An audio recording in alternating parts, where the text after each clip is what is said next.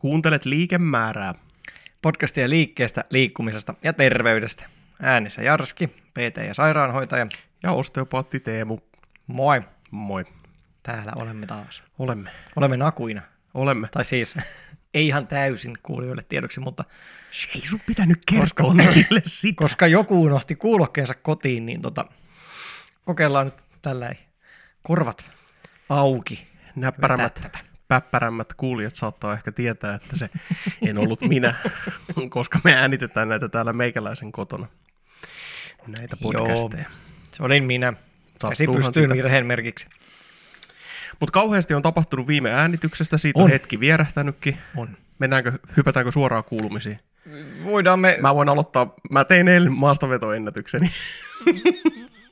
paitsi että se oli toissapäivänä, mutta joo, niin, no se oli toissapäivänä. Tänään on siis toinen yhdeksättä ja perjantai. kyllä. Joo, perjantai. Äänitämme jaksoa numero 33. Kolme kolme, juu. Jees, Jees. hyvä. Niin, mä tein maastavetoennätyksen, Kyllä. 150 kiloa. Kyllä, olin paikalla. Kyllä olit.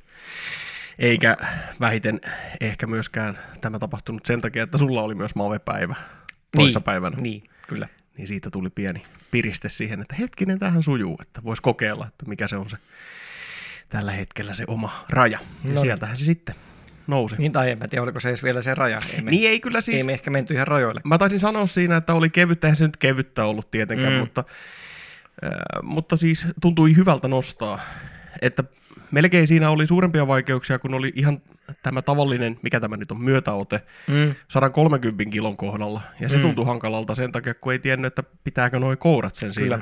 Mutta sitten kun vastaotteelle pääsi, niin se tuntui, että se meni sitten hyvinkin helposti. Aivan, Tai aivan. sanotaan, että ketterästi. Eli voi olla, että se siitä vielä, jos halutaan lähteä testaamaan, niin voi vielä Niin. parantuakin. Ja parantuuhan se totta kai, koska mullahan on tässä voimallisesti ollaan noudatettu sun tekemään tätä harjoitusohjelmaa. Niin, aivan, aivan. Ei Ja- voi muuta kuin kasvaa. Niin, juuri näin. Että tokihan mä taisin siitä sulle jo kertoakin, että mähän on ruvennut säätää sen kanssa, koska se on mun luonteeni. Mutta sehän oli siinä jo katsottu, että olet, olet enemmän kokki kuin leipuri, joten Kyllä. tämä on sallittua. Kyllä. Ja tota, kyllä se, sitä kaksi reeniä on nyt tullut sitten per viikko vähintään, että Joo. yleensä enemmän. Joo, Et no, sillä sillä, on jo, sillä on jo aika hyvät vaikutukset sillä kahdella viikko Mutta- treenimäärällä. Mutta sen verran täytyy sanoa, että sitä, kun sulla oli, se oli niinku kolmen päivän ohjelma, että Joo. kaksi perusreeniä ja sitten se jokeri, niin sitä jokeria mä en ole kyllä ker- kertaakaan vielä tehnyt, että, Joo, joo. että yleensä se on sitten ollut sitä, että joko ne on ollut eri reenejä, niin kuin esimerkiksi eilen oli sun liikkuvuustunti, Mm. tai sillä laiten, että ei ole sitten ollut sitä sellaista, sellaista ohjelman mukaista harjoitusta, Joo. jotain muuta. No se on toki sen ideakin, kun se oli jokeri nimenomaan. Mm. Syystä. Mutta päivän aiheessa päästään vähän siihen, että jos haluaa tehdä, niin mitä kannattaa tehdä ja kuinka paljon. Joo, Mä puhun vähän noista telomeereistä ja Kyllä, sulla kyllä. on sitten oma, oma juttu. kyllä, kyllä. Mutta ennen kuin mennään siihen, niin Sulla on puhutaan- kamalasti Mulla on kamalasti kuulumisia. Niin on. Tässä on tapahtunut paljon ja mielenkiintoisia asioita. Ja se on ihan hyvä, että sä et ole ihan kaikkea säästänyt tähän podcastiin, että oot vähän tiputellut niitä mullekin Vä- sieltä matkan varrelta. Gold nuggetteja pudotellut. Kyllä, koska niistä on kyllä hauska ollut kuulla, koska Joo. on ollut ihan siis tosi hauskoja juttuja, mitä sulle on Joo. tapahtunut. Eli kronologisesti ensimmäinen homma oli se, että olin tosiaan siellä Intensive PTn tota, käytännön viikonlopulla opettamassa kahvakuulaa. Mm. Ja mä en tiedä, onko sitä tässä hirveästi mainittu, mutta kahvakuulahan on myös yksi mun suuri rakkauteni. Mm-hmm. Mähän olen voimaharjoitteluun kulkenut täysin gluteus maximus edellä ja aloitin silloin joskus 15 vuotta sitten kahvakuulan kanssa niin kuin kunnolla tuommoisen voimaharjoittelun itse asiassa sinulta lainaamalla, niin kuulalla sitä opettelin alkuun ja Mikä, oliko se se 20 kuulla vai mikä se, se oli? taisi olla 16, koska sitten mä, tai 20, voisi olla 20, koska mä sitten, kun mä ensimmäisen kuulan itse ostin, niin totesin, että kyllä tässä nyt 24 sitten menee. Onhan tässä nyt jo heiluttu tuolla pienellä. Muistaaksä, oliko se semmoinen ihan kellon muotoinen, että se oli Se oli, pol- joo, se oli kello. Sitten joo. se oli 16. Joo. joo. Joo. Joo, nyt joka tapauksessa niin se on, se on yksi suuri intohimo ja niitähän mä oon ohjannut niitä kuulla tunteja tuossa enemmän tai vähemmän tuolla Nokian kamppailuurheilijoilla jo reippaan vuosikymmenen ajan. Hmm.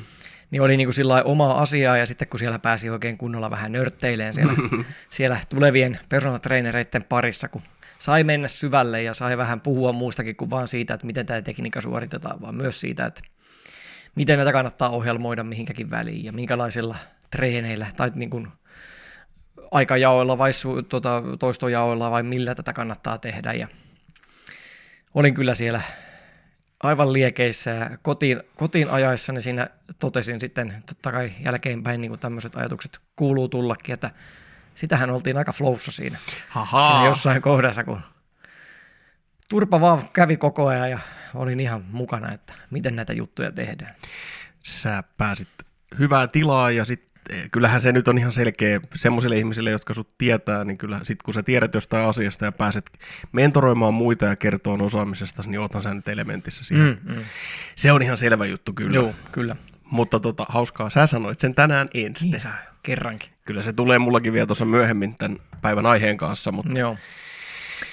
sä ja olit tota, siellä.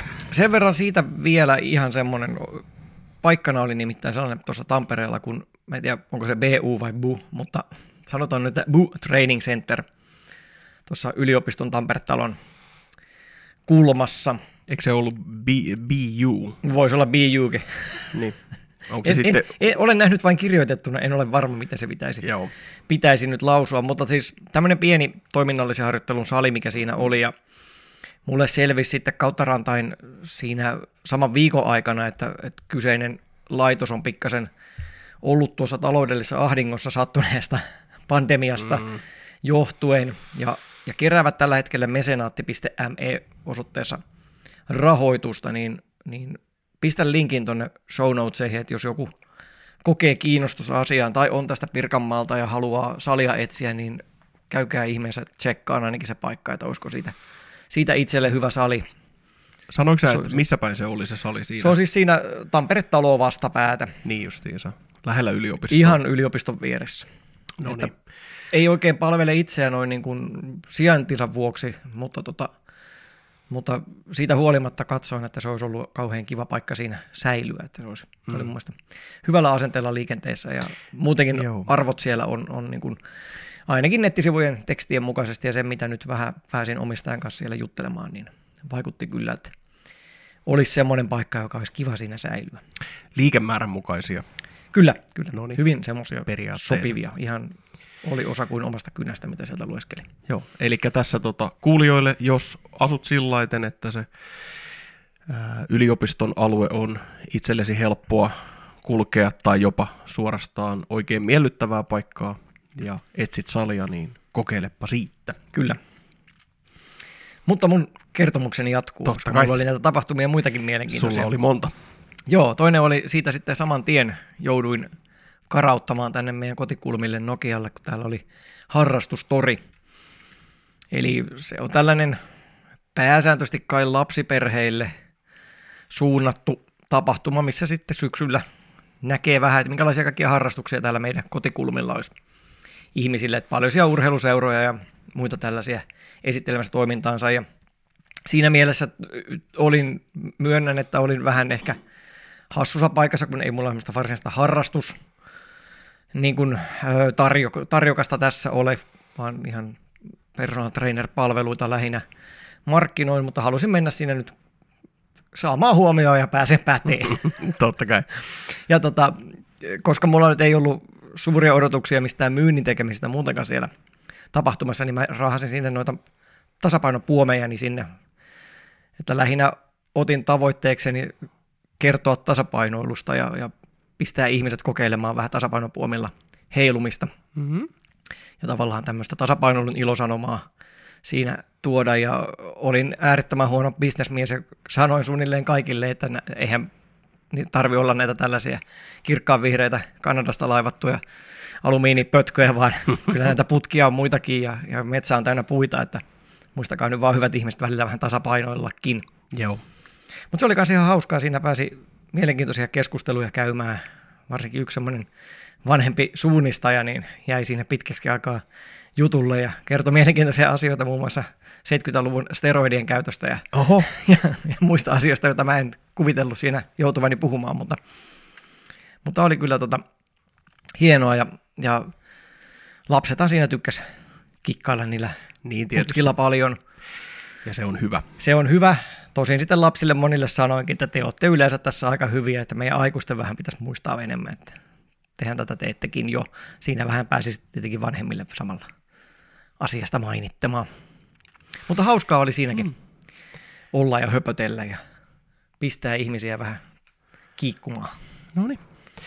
Eli oliko tämä niinku kaikki yhden päivän aikana sulla? Tämä oli kaikki yhden päivän aikana tapahtunutta juttua. Se oli mainio päivä. Se oli ihan mainio päivä siinä. Pääsi hölpöttää. Viime viikonloppuna oli sitten vielä yksi, yksi tapahtuma tuolla tota, Tampereella. Oli kipukauppa com, on se varmaan com. Kipukauppa-niminen firma myy siis, ei kipua vaan, vaan kipua lievittäviä Joo. asioita ja minulle lähinnä siis tuttu sen takia, että, että se on tota, myös paljasalkakenkiä myy ja siellä on heillä in-house fysioterapeuttina on, on Matti Melanen, joka on siis toinen suomalainen jalkanörtti. Noniin. Niin olen hänen kanssaan ollut, ollut erinäisissä tota, kontakteissa tässä nyt viimeisen parin vuoden aikana, mutta livenä ei ole aikaisemmin tavattu, niin nyt menin sinne mm-hmm. ihan sen takia, että pääsin Matin treffaamaan ihan tollain fase to fase. Joo, olitte ihan siellä naamatusten. Kyllä, kyllä ja vähän sitten puhuttiin siinä, kaiken näköistä puhuttiin vähän sitä, sitä kipukaupan meiningeistä ja, ja vähän sitten, koska molemmat nyt enemmän tai vähemmän tuon The Food Kollektiivin toiminnassa ollaan mukana, niin vähän niistä jutuista. Mutta käytiin sinne sitten myös paljasalka kävelyllä. Eli siellä oli tota, tarkoituskin heillä oli tämmöisiä paljasalkakävelyitä siitä sitten te- teettää ihmisille, mutta ensimmäiseen aika, aika tota, ikkunaan ei ollut sitten muita siinä kohtaa kuin minä. Niin me lähdettiin sitten Matin kanssa sitä kaksistaan. Joo. Tehtiin pikkulenkki siellä Tampereen keskustassa paljain jaloin. Ja se oli hieno huomata, me ei päästy, se oli Laukontorille se tapahtuma, niin päästiin Laukontorin kulmalle – niin ensimmäinen koiraulkouluttaja pysäyttää meitä, että hei, teillä on ilmeisesti tuosta nyt jotain, jotain tota, sisäpiiritietoa tuosta touhusta, kun hän on tässä nyt kesällä huomannut, että kun on mökillä ollut paljon jaloin, niin hänellä varpaat on alkanut sillä että ne, ne, niin kuin, ne pääsee leviään paljon paremmin. Aha! Olet asian ytimessä. Kyllä. Ja Nimen siinä ojaan. Siinä päästiin sitten hetken aikaa taas. Olen kuin mitkäkin, mitkäkin mormoni saarnamiehet kertomaan paljon iloista. Mutta siis hauska oli huomata niin kuin se, että, että tota, kummasti se, mäkin on niitä kulmia kyllä paljasjaloin tässä tallannut, mutta harvemmin silloin kukaan pysäyttää, mutta sitten kun se oli kaksi vierekkäin, niin, niin siinä oli se, selkeästi se heti joku... vähän helpommaksi ehkä lähestyä. Tässä on joku meininki noilla nyt. Niin. Joo, niin. joo, kyllä. Hei, meidän täytyy tota, jatkossa tehdä sillä että mennään ihan vaikka kahdestaan johonkin sillä Kyllä, että... joo, se tuli just mieleen. Että... Joo, koska tota, sinä tiedät toki enemmän siitä vielä kuin minä, mutta mä voin olla sitten semmoinen tsemppari siinä, että joo, joo, tämä on kyllä hieno homma, että mun selkäkivutkin helpottaa kuule ja kaikkea. Kyllä, kyllä. Mutta... Ja tosiaan kipukauppaakin nyt sillä lailla suosittelen, heidän kenkämallinsa on, jos ei muuta, niin se on ainakin hyvin semmoinen affordable, eli siis ne ei ole mitään kauhean kalliita ne, Joo. ne heidän, heidän tota kenkänsä. Ei välttämättä mikään kauhean tavallaan sillä erikoinen malli ja ehkä jonkun silmään voi olla liian semmoinen tossumainen. Mm-hmm. Et ei ole mikään juhlakenkämalli nyt tämä, mutta tota, jos paljon jalka, jalkakengät, joka en terminä niin tykkää, mutta jos paljon jalkakengät nyt kiinnostaa, niin suosittelen sieltä kurkkaan, on, on kuitenkin suomalainen firma kyseessä ja vaikka valmistus ei Suomessa ole, mutta kuitenkin on niin kuin oma, omaa maa jää vähän ainakin verotuloja ja se, että aika niin kuin pienellä panostuksella pääsee sitten testaamaan todella niin kuin semmoista kuitenkin ö, asiansa ajavaa paljaselkakenkää, eli on, on hyvä leveys siellä kärjessä ja on, on niin kuin sopivan pehmeä se pohja ja ohut pohja. Ja... Varvas laatikko on siis hyvä. Kyllä, kyllä. Ja no, olen kuullut, että ihmiset ei välttämättä sitä Five Fingerin tota, ulkonäöstä niin tykkää, joka tuntuu mun mielestä oudolta, koska sehän on jalan näköinen, mutta, mm. mutta siitä huolimatta nämä nyt on ehkä vähän sellaiset kuitenkin normaalimman näköiset. Se on sinänsä hassua, koska mähän käyttäisin niitä Five Fingereitä ihan varsin, mutta kun ne ei sitten vaan ollut missään vaiheessa oikein hyvät jalassa. Et se oli tosi tylsä. Mä oon tykännyt niistä kyllä, mutta mulla on se ongelma, että mulla on kakkosvarvas tulee pitemmälle kuin Sama vika. kuin muut. Ja sitten ne vielä on, ilmeisesti olen onnistunut käyttämään liian pieniä kenkiä elämässäni aika paljon, koska ne on vähän kääntyy tuonne ulospäin, niin mulla on kaikki mun five finger parit hajonnut samasta kohdasta, kun se, se yrittää kovasti suoristaa se kengän malli minun varvastani, mutta se ei nyt ole suoristunut vielä ja siitä se aina tökkää sitä samasta välistä läpi. Joo. Mulla taas tuntui siltä, että, että osa varpaista oli sillä että ne pyrki tulemaan siitä sen, kun siellä on se pohja ja sitten on kangas siinä pohjan sivulla, niin ne pyrkii tökkään Joo. siitä. Ja sitten mulla tuntui, vaikka mä leikkasin kuinka lyhyeksi kynnet, niin tuntuu, että kynnet tökkäsi aina sinne päähän ja ikävästi tavallaan mm-hmm. niin kuin raapi sillä lailla, että, että se tuntui semmoiselta, että, että, että jos tätä jatkaa pitkään, niin se rouhii mun kynnet sieltä irti. Niin, Mikä on siis sinänsä sääli, koska ulkonäöllisesti ne on mun mielestä tosi kauniit kengät. kyllä, kyllä. että jos joku on sitä mieltä, että ne ei ole kauniit, niin sitten hänen mielestään ehkä jalatkaan eivät ole kovin Niin, kauniit. niin. Tai no ei se nyt ihan välttämättä noinkaan mene, mutta, mutta kuitenkin. Jep. Mutta joo, kaiken kaikkiaan ollut, olen ollut viimeiset pari viikkoa itselleni poikkeuksellinen sosiaalinen ihminen, joka ehkä on johtunut siitä, että on ollut tämmöisiä itseä kiinnostavia asioita, mistä on päässyt jauhamaan ja niiden Kyllä. Parissa niin kuin olen ihmisten kanssa sosiaalinen. Kyllä. Ei ole ollut sitä, mikä minulla yleensä tulee sosiaalisuudesta, että se vähän niin kuin vie minun energiaani, niin nyt ei ole ollut sitä.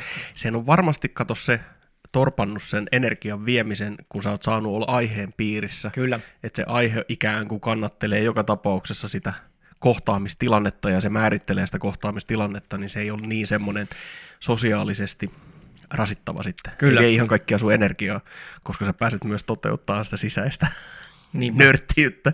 Niinpä. Joo, no sitä on saanut myös näissä kaikissa, Se on muuten hauska, kaikissa touhuta. hauska huomata, että siis mullahan oli, en mä tiedä muistaakseni sitä, mutta silloin urani alkuvaiheilla, varsinkin jos kaveripiirissä oltiin jossain ja mm. tuli vaan joku asia, niin mä rupesin hyvin mielelläni selittää. Ja, Kyllä. Mutta ehkä olet huomannut, että se on näin nyt viime vuosina vähän vähentynyt, että en ole sitä sitten niin paljon tehnyt. Kyllä. Mutta mä tiedän, että sekin nousisi sieltä taas uudestaan, jos, jos tässä nyt pandemian jälkivaiheella jaksaisi nyt aktivoitua uudestaan noihin koulutuksiin, niin se varmasti tulisi Niin, takaisin. niin. Et siellä on kyllä, osteopatian piirissä on aika paljon hyvää osaamista, mutta se on, kun siis kurssithan on tarkoitettu vain, ne on postgrad, eli Mm, mm, kurssit on tarkoitettu valmistuneille osteopaateille, niin se on silloin semmoinen, että sinne, että kun on tarjolla hyvää koulutusta, niin sit siitä ei kuitenkaan pääse nauttimaan, ellei ole osteopaatti. Niin, niin. Mutta sillä se vaan menee. On sitä lääkäreillekin hyvää koulutusta, Niin josta on, muut ei niin. pääse nauttimaan. Kyllähän se näin. Siinä mielessä. Jep. Oliko sulla vielä kuulumisessa muuta Mä yritän mave, epätoivoisesti, epäto, niin kuin se tuli, se ryöpsähti pihalle aika helposti ja nopeasti ja väkivaltaisesti melkein. Joo, ei, mä yritin just miettiä, että mitä mulla oikeastaan kuuluu. Siis mullahan menee hyvin. Hyvä. Ää, firmani tilikausi 12 sellainen päättyy juuri toissapäivänä, eli elokuun viimeinen päivä oli keskiviikko.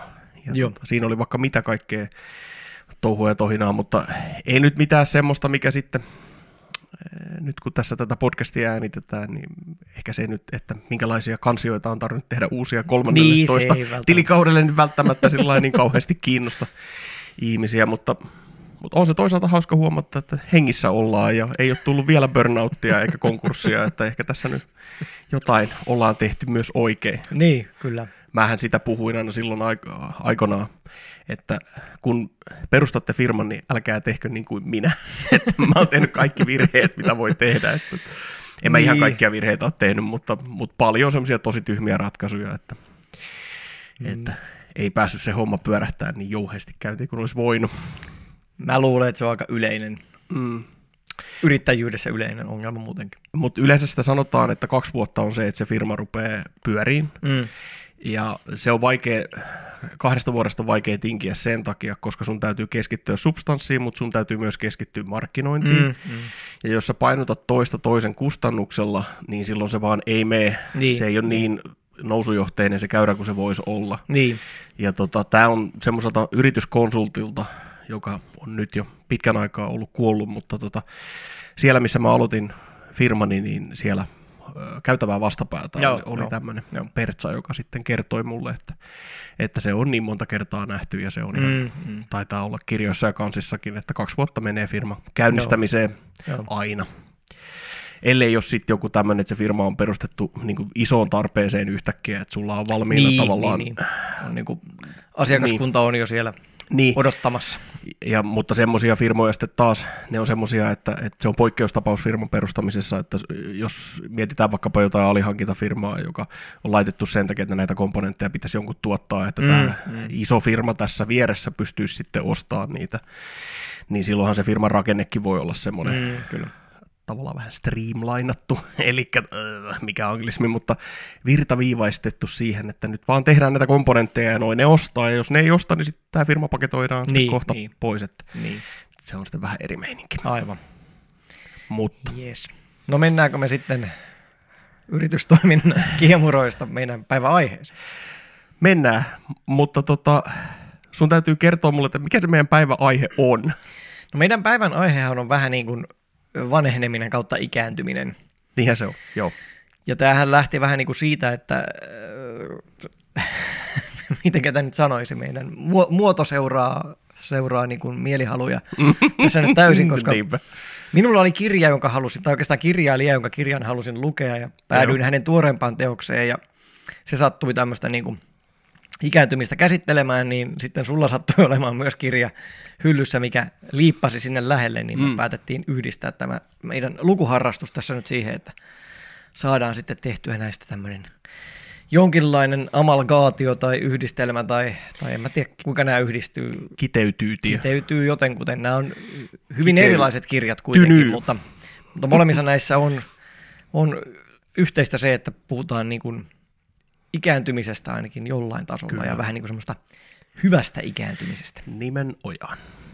Tämä on tota, nyt kun siitä puhutaan, niin mainittakoon nyt vielä se, että meillä on ollut pikkusen sitä arpomista. Mullahan on toi yksi kirja maannut tuolla hyllyllä, Mm. jota, jota mä aloitin ja mun piti lukea se. Mutta se on nyt jo, taitaa olla muutamankin kirjan verran jo siirtynyt sen, sen lukeminen. Tämä Mm. tämän, Joo. mikä sen kaverin nimi nyt oli tämä? Kelly McConigal vai mikä se on, Mm. joka on kirjoittanut stressistä ja liikkumisesta ja tämmöisistä jutuista, mutta nyt päädyttiin tähän, koska se sopi kummankin. Joo. Sulla oli tämä kirja tulossa ja multa löytyi hyllystä ja mun on pitänyt se lukea ja oli sielläkin kirjanmerkki jossain kohtaa, mutta sen mä kyllä aloitin alusta. Joo, niin, joo. Tota, siitä oli niin kauan, kun mä oon sitä viimeksi lukenut. Jep. No haluatko sä esitellä eka sen, sen kirjan? Joo, eli siis kirjalla on tämmöinen äh, niin kuin minua suunnattomasti ärsyttävä kaksiosainen nimi. Pitkän ja hyvän elämän biologia, telomeerit ja terveys.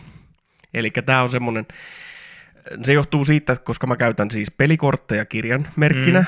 ja mä kirjoitan, sitten kun se on se kirja luettu, niin mä revin sen kahtia sen pelikortin ja kirjoitan siihen, että kuka oli kirjoittaja ja mikä Mm. oli aihe, niin se oli kovin vaikea saada sopimaan. Mun piti vaihtaa se ruutu kolmoseksi. se Mun. Mä en yleensä tee sitä, mä otan randomilla ne kortit sieltä, mutta kun toi oli niin ärsyttävä pitkä toi kirjan nimi. Mutta Niin. Tämä on joka tapauksessa, tämän on kirjoittanut semmoiset kuin Elizabeth Blackburn ja Elissa Ebel. Ja tota, tämä kertoo siis telomeereistä. Ja Joo. nopeasti kerrottuna, mitä telomeerit ovat, niin meillä on geenit, jotka löytyvät kromosomista, X ja Y sellaisista. Ja tota, toisin kuin ehkä jotkin ihmiset saattavat väittää, niin, niin me Jarskin kanssa nyt pitäydymme tämmöisessä hyvin konservatiivisessa mallissa, että jos sulla on XX-kromosomit, niin sä oot nainen, ja jos sulla on XY-kromosomit, niin sä oot mies. Ja tota, jätetään ne neuvottelut siitä Niin. sitten myöhemmälle. Että, Ainakin tyypillisesti. Niin, Yleiset, juuri yleiset näin. asiat on yleisiä. juuri näin. Ei mennä, ei mennä nyt tota, mihinkään erityistapauksiin sen Niin. enempää. On myös XX ja XYY ja muita. Niin on. Variansseja Si- Kyllä, pitää paikkansa. Ää, kromosomeissa on, kromosomit on semmoisia, jos otetaan vaikka se X-kromosomi, niin Mm. ihmiset ehkä tietää, että se on semmoinen X tai vähän H näköinen Mm. semmoinen pötäkkä, ja sehän ei nyt tietysti oikeasti ole ihan sen näköinen, nehän on semmoisilla kierteillä, ja nehän on siellä semmoisina, että niitä täytyy vähän availla sieltä, että ne saa Joo. näyttää siltä, miltä, miltä ne on, miten ne aina kuvataan. Kyllä. Mutta tota, näiden kromosomien päissä on, on jokaisessa semmoisessa kohtaa, mihin se kromosomi päättyy, eli X4 päässä ja Y3 päässä, mm. on telomeerit. Telomeerit on semmoisia samanlaisina jatkuvia emäsketjuja, eli emäsparithan on ne, mikä muodostaa sen DNA. Ja mä en nyt muista niitä emäksiä, mistä se telomeeri muodostuu, mutta niitä on vauvalla kromosomin päässä on 10 000 emäsparia, mm. ja sitten kun ihminen on 35-vuotias, niin tyypillisesti niitä on seitsemän ja puoli tuhatta, mm. ja sitten kun ihminen on 65-vuotias, niin ne, niitä on 4800 niitä emäspareja. Mm, mm. Ja niiden tehtävä on suojella sitä kromosomia, että kun se jakaantuu, niin ei pääse tapahtuu näitä virheitä. No. Ja tota, ää, se su, ää, suojelee sitä, että jakaantuessaan syntyy elinvoimaisia terveitä soluja, joihin tämä kromosomi kopioi itsensä, ja se kopio säilyy, niin kun, ää, säilyy tämmöisenä samanlaisena terveenä mm, eikä mm. tule niitä virheitä. Mm. Se on lyhyesti kerrottuna se telomeerin, telomeerin tehtävä. Ja tota, varmasti jos ruvettaisiin miettimään oikein sitä, että, että miten se on se telomeerin elämä siellä kuvattu, niin varmasti löytyy seikkaperäisempääkin infoa, mutta tämä nyt on nopeasti vain mm, sanottu. No. Suojelee DNAta, suojelee solua, pitää sen elinvoimaisena ja estää vanhenemista. Aivan. Ja vanhenemisella tässä tarkoitetaan sitä rapistumista. Eli sitten kun tämä on saatu kerrottua, niin sitten me päästään siihen, että telomeeria pitää, niistä pitää pitää huolta, jos halutaan pysyä terveinä. Mm. Eli se hyvä ikääntyminen tarkoittaa myös telomeereista huolta pitämistä. Mm. Ja tota, me päästään, päästään tässä, kun puhutaan, niin mä kerron niistä asioista, jotka niitä telomeereja haittaa, mutta tota, ne, mitkä pitää huolta telomeereistä, niin te tiedätte sen kaikki jo. Niin. Eli siis kaikki hyvät tämmöiset neuvot, joita olette saanut isoäidiltä, tämä on Jarskin termi ollut mm. joskus, että syö vihreitä, vältä, vältä elintarvikkeita, siis pitkälle jalostettuja elintarvikkeita, vältä mm. turhaa stressiä, vältä myrkyllisiä ihmisiä ja liiku luonnossa ja, ja nuku riittävästi ja älä käytä liikaa alkoholia, äläkä syö liikaa sokeria. Mm. Ja niin kuin, että tämä on tavallaan taas se sama viesti, mikä ollaan kerrottu tämänkin podcastin aikana jo monta kymmentä kertaa, ellei niin, satoja kertoja niin. jo, kun sekin tulee niin monta kertaa mainittua. Että tota, et kyse on siitä, että elää terveellisesti, niin telomeerit pysyy hyvässä kunnossa. Okei, on sitten niitä erikoistapauksia, että telomeereihin voi liittyä sairauksia, mm. mutta, mutta ne on poikkeustapauksia ja heilläkin toimii samat ohjeet kyllä, että jos telomeeristä pitää huolta, niin se saattaa jopa hidastaa sen sairauden etenemistä. Mm, niin, niin. Mutta tota, mutta kirjassa esitettiin, että jos telomeereistä ei pidä huolta ja elää monella tapaa telomeereja, telomeerien elämää hankaloittavassa ympäristössä, niin jos ne haittavat tekijät saa minimoitua, siis mm, tämä on ideaalitapaus, että ihminen pystyisi jossain huippusuorituksessaan tai tämmöisessä elämäntilanteessaan karsimaan telomeereja haittavat tekijät pois ja panostaa telomeereja ylläpitäviin hyviin tekijöihin, niin riippuen tämmöisen telomeraasi entsyymi, entsyymi mm. joo, niin telomeraasin aktiivisuudesta niin telomeerien pituutta voi myös lisätä ja suojella. Eli no. se, että jos, jos olet elänyt kovaa elämää niin sanotusti ja telomeerit on päässyt lyhentyä, niin se ei ole vielä lopullinen tuomio. Mm-hmm.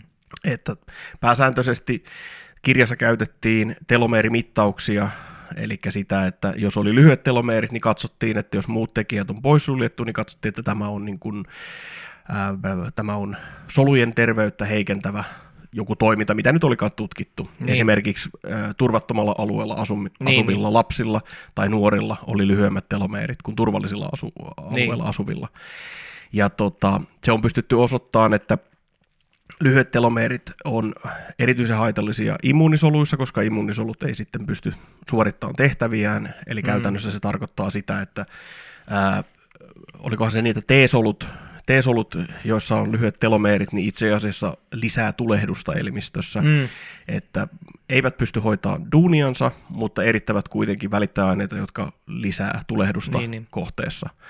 Eli siinä mielessä, siinä mielessä siinä sanottiin, että se on itse asiassa elimistöön voimakkaasti rasittava tekijä, jos ne on tosi huonossa kunnossa ne Aivan. telomeerit. Aivan. Mutta telomeraasin akti- aktivointi, ää, telomeraasia ei voi aktivoida tai sitä ei voi aktivoida ylenmäärin, koska mm. telomeraasi entsyymin yliaktivaatio ollaan sitten taas yhdistetty e- erilaisiin syöpiin ja tämän tyylisiin. Niin, niin, niin. Eli tasapaino on siinäkin tärkeää.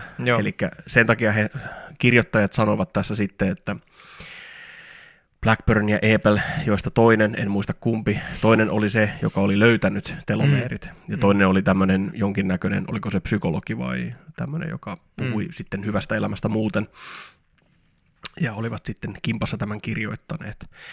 Ää, puhuivat siitä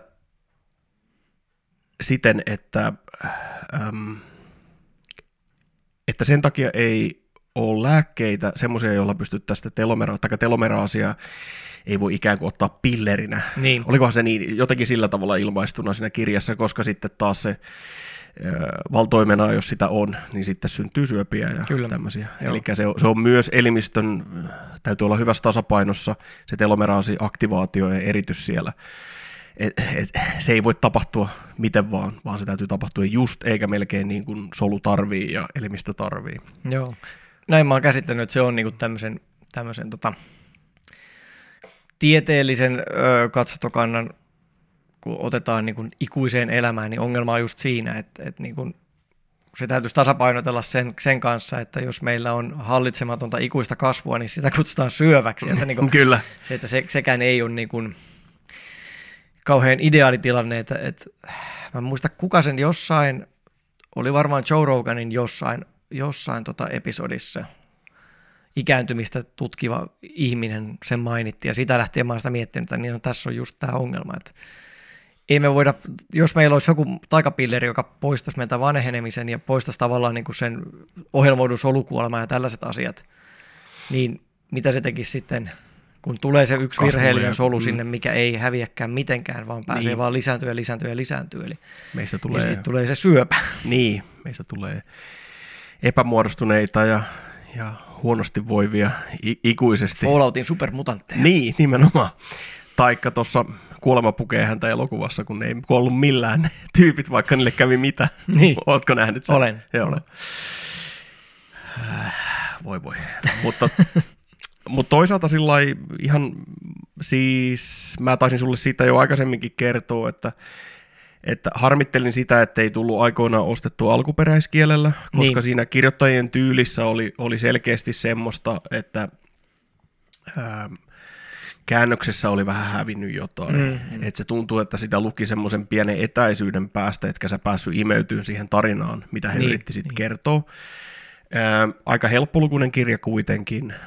Ää, ihan muutamassa kohtaa, joissakin kohtia oli sitä tiedejargonia, semmoista, että joku tämä ja tämä fraktio tekee tämä ja tämä, mikä mm. sinänsä kiinnosti mua kyllä hyvin paljon, mutta mm, ei niin, ole tavallaan, ei, ei ole tämmöiseen, niin, yleiseen ymmärrykseen telomeereistä, niin ei millään tavalla elintärkeä juttu.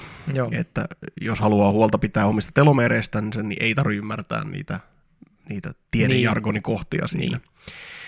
Et yleistajunen, nopealukunen, minullekin nopea lukunen. Muuten testasin tämän kirjan kanssa sitä, että liikuttaa jonkinnäköistä osoitinta tekstin kohdalla ja hitto, että se nopeuttaa mun lukemista kyllä. Et tota, sehän on vanha pikalukuvinkki, että, mm. että kynällä valitset, olikohan se nyt seitsemän kohtaa per rivi, jonka sen liikutat, ja mm. sitten se pitää saada se ää, sanojen lukeminen itselleen ääneen mm. päänsä sisällä, mm. niin se pitää saada pois, koska sä ymmärrät ne sanat kyllä ilman, että sä sun niin kun, äh, tämä äänihuulet ja kieli tekee työtä siellä. Ja niin, niin, niin. se nopeuttaa lukemista huomattavasti. Mä vähän testasin tämän kirjan kohdalla. No niin, selvä. Mutta tota, ihan hyvä kirja ja tosi hyviä vinkkejä, tosi semmoisia vinkkejä, jotka kaikki ymmärtää terveellä järjellä heti, niin. että näinhän se on. Aivan. Eli ei taaskaan mitään uutta, mutta ehkä taas Uusi katsantokanta, että myös, Niin. myös näiden telomeerien takia. Kyllä. Joo, ja se, se vielä siitä, että ää, aivan hyvä teesi siitä oli se, että, että se oli pystytty tutkimaan ja, tutkimaan ja sillä lailla, että he pystyivät sen ää, tiedemiesmäisen ää, tämmöisellä varmuudella, tiedemiesmäisellä varmuudella tai tiedennaismaisella varmuudella, Tiedehenkilö. tiedehenkilömäisellä varmuudella kertomaan, että, että asia on näin. Mm. Ja viiteluettelohan oli tietysti hyvin vakuuttava ja, mm, ja Mm, niin kuin tuommoisessa julkaisussa tietysti on tottunut jo odottaakin, Mm, että täytyy olla. Mutta äh, kertomaan sen, että sairastava ikä alkaa jossain vaiheessa. Mm.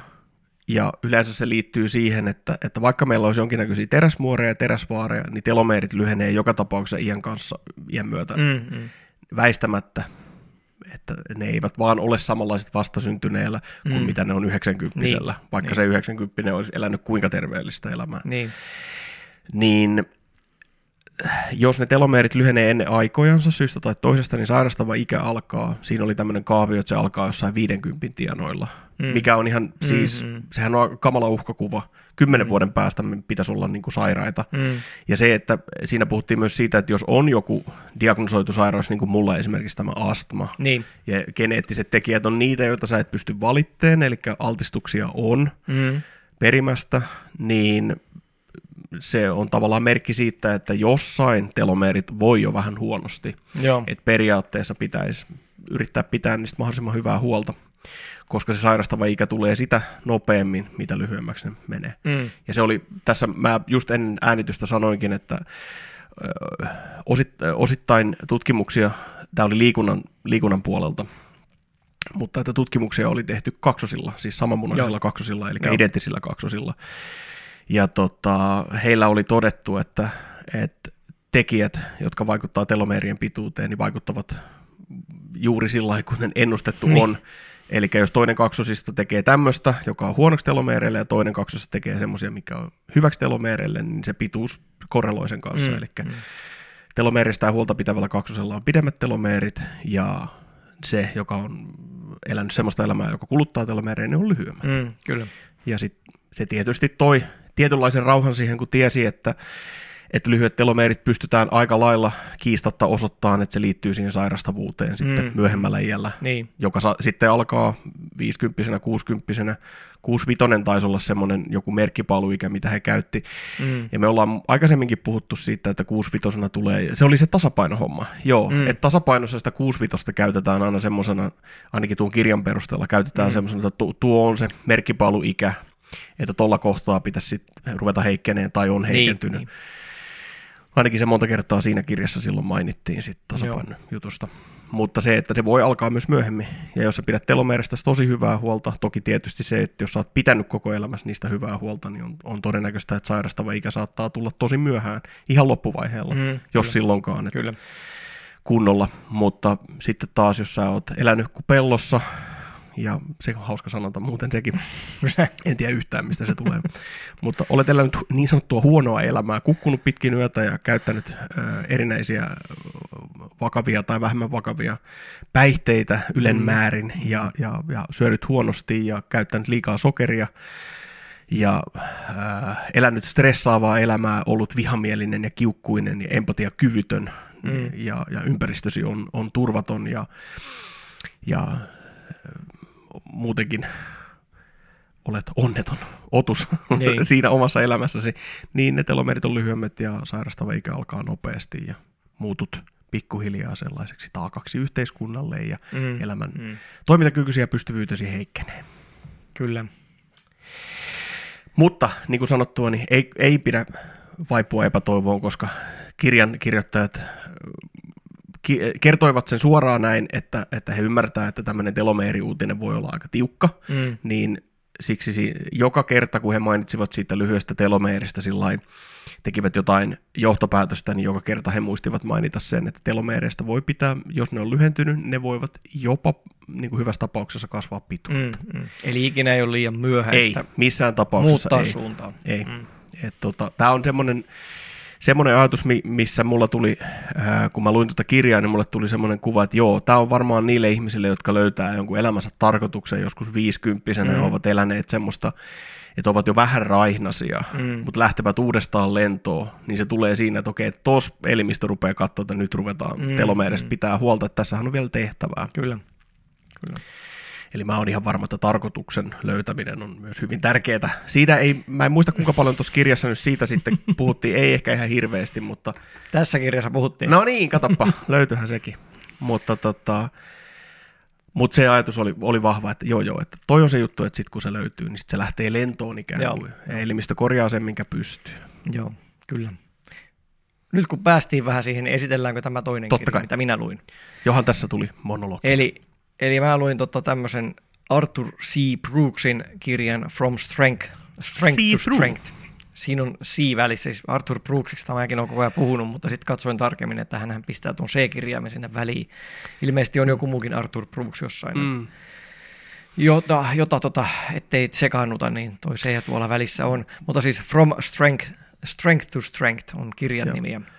Joo. Arthur Brooks on itse tämmöinen 55V yhteiskuntatieteilijä. Okay. Ilmeisesti aika menestyneen uran, uran itsekin tehnyt. Ja tota, kirjoittanut useita kirjoja ja tutkinut paljon niin kuin onnellisuutta.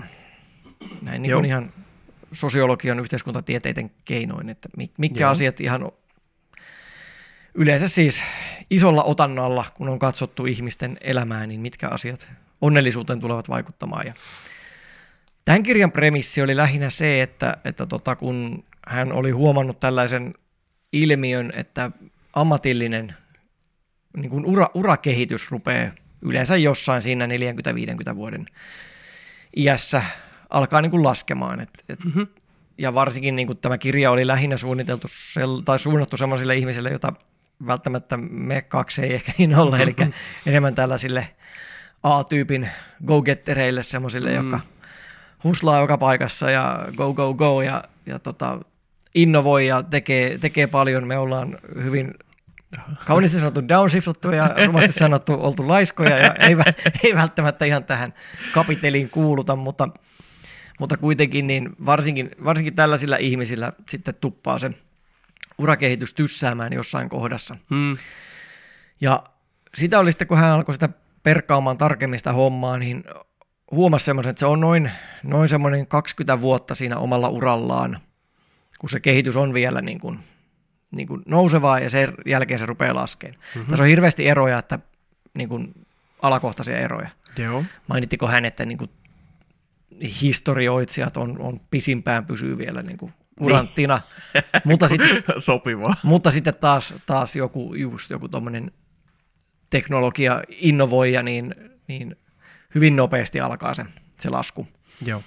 Ja tota, hän löysi sitten toiset tuommoiset käppyrät, öö, joka kuvasi sitä, miten ihmisen älykkyys kehittyy ja vähän niin kuin muuttuu. Eli, ja se sopii aika hyvin, hyvin tämä tämmöinen niin kuin joustava älykkyys. Nämä suomennokset on sitten meikäläisen, se oli fluid, fluid intelligence. Joo joka alkaa, alkaa niin kuin laskeen aika hyvin just siinä 40-50 vuoden, vuoden iän jälkeen. Eli tämä joustava älykkyys on tällaista niin kuin, öö, se, että pystyy niin kuin hyvin nopeasti, nopeasti reagoimaan, muuttamaan sitä omaa ajatustaan, keksimään uutta, innovoimaan. Ikään kuin Ratko, ratkomaan ongelmia, siis uusia ongelmia ratkomaan hmm. nopeasti – Esa Saarisella oli termi ajatuksen kimmokyky. Joo, kuulostaa, kuulostaa hyvältä. Mutta se tosiaan se rupeaa niin kuin luonnollisesti laskemaan ihmisillä. Mm-hmm. Mutta se, mikä sitten oli tällainen ö, tähän aiheeseen sopiva ja mikä, mikä tavallaan ikääntyvän ihmisen pitäisi huomata, on se, että tämmöinen niin kutsuttu kristalloitunut, crystallized intelligence rupeekin nousemaan siinä koko lailla sitten samoihin aikoihin. Kiteytynyt. 40, 45 vuotta jo kiteytynyt on myös hyvä, hyvä suomennus. Eli sitten se, että osaakin paremmin sitä jo aiemmin hankittua tietoa käyttää, yhdistellä, nähdä niin kuin kaavoja, nähdä, nähdä niin kuin erilaisia tällaisia toistuvia asioita, ehkä löytää paremmin se ydinasioista, Mm. osata selittää sitten niitä, niitä opittuja asioita Joo. paremmin, kun ei rönsyile enää joka Joo. puolelle, vaan osaa kertoa sen ytimen sieltä. MPTI-mallin mukaan toi voisi olla, että sä siirryt perception-tyylistä, eli vastaanottavasta judging-tyyliseen, eli Mm, tämmöiseen ää, järjestelmiä tai ajatuksia tuottavaan ajatteluun. Joten tota, tässä sitten ikääntyessä se niin tarkoittaa sitä, että se ura, urakehitys pitäisi itselle yrittää rakentaa niin, että, että kun sitä ikää rupeaa tulee lisää ja se ei enää onnistu välttämättä samalla teholla se uusien asioiden tekeminen, oppiminen ja muuta, niin se pitäisikin enemmän ehkä siirtyä sieltä innovaation tekemisestä sinne opettamiseen, ohjaamiseen, Aivan. tällaisia asioita. Mentorointiin ja tuommoiseen. ja sillähän se niin kuin sit myös... Voisiko myös se olla myös ongelman ratkaisua tai tämmöistä? tietynlaista ongelmanratkaisua. Niin. Ei, ei välttämättä niin kuin niiden uusien ongelmien ratkaisua, mutta sitten tavallaan, niin kuin jos, Miksi jos on semmoista järjestelmä sakkaa? Niin, niin, Niin. jos on semmoisia asioita, mistä, pystyy tavallaan näkeen sieltä historiasta ja niistä omista kokemuksistaan löytää semmoiset, tämä ongelma kannattaa luovia nyt näin. Joo, kyllä.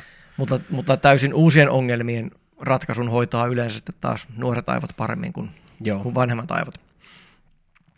Ja tästähän sitten tulee ne erotkin, että miksi, nyt- miksi se nyt ei ole kaikilla just 40 se katoava, että sit sä olet hyödytön, Joo. vaan se riippuu sitä alasta, alasta, mitä sä teet. Ja sen takia ne historian opettajat on pitempään hyviä historian opettajia tai historioitsijat, koska siinä täytyy kuitenkin kerätä pitkään, pitkään sitä tietopohjaa ja alkaa yhdistellä sieltä niitä asioita. Joo, Eli se on enemmän sinne, sinne kiteytyneeseen ajatteluun pohjaavaa jo alun, alun alkaenkin se homma. Joo, ja sitten siinä on tietysti se, että sä, kun sä olet historioitsija, niin jos löytyy jotain uutta tietoa, niin sun täytyy silti pystyä integroimaan se mm. Mm.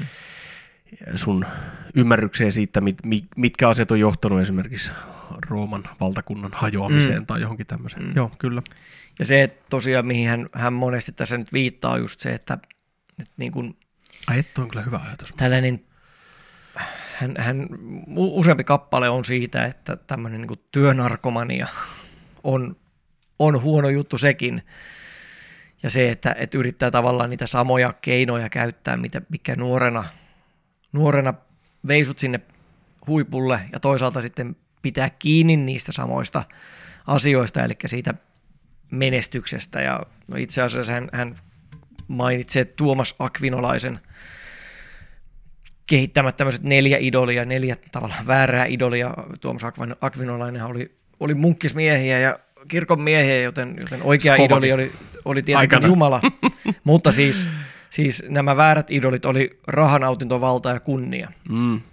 Ja tähän kuulostaa, niin kuin, tota kun lukin, niin se oli sellainen, että nyt mä rupean ymmärtämään, mistä tämmöinen keskiään kriisi Mm. ajatus niin kuin tulee. Et, et, et hyvin useinhan ne on just tämmöiset niin kuin jotain näistä. Joo, uusi Jotain näistä auto, uusi vaimo. Uusi auto, uusi vaimo.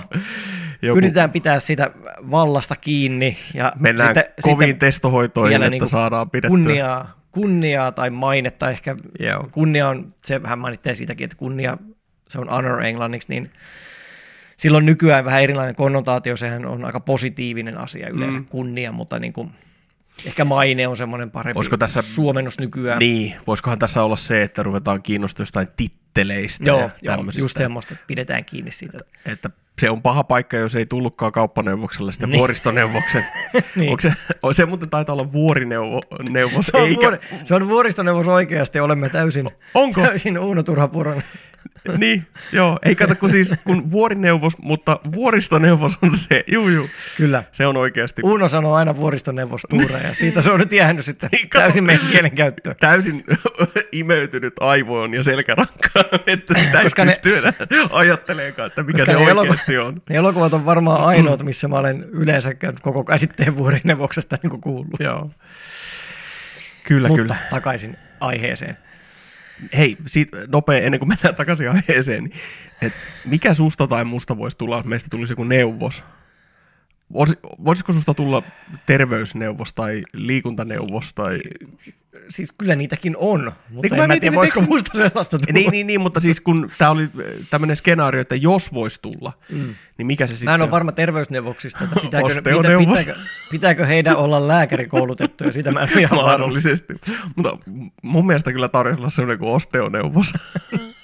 No nyt kuule otat sinne kollegoihin yhteyttä ja alatte pykäämään tällaista. Eikä mä mietin, että mä rupean noita vanhoja partoja sanoa osteoneuvoksiksi ihan omin päin. niin Eiköhän se siitä sitten lähde. Siitä se, siitä sitten lähtee Kyllä se käyntiin. siitä.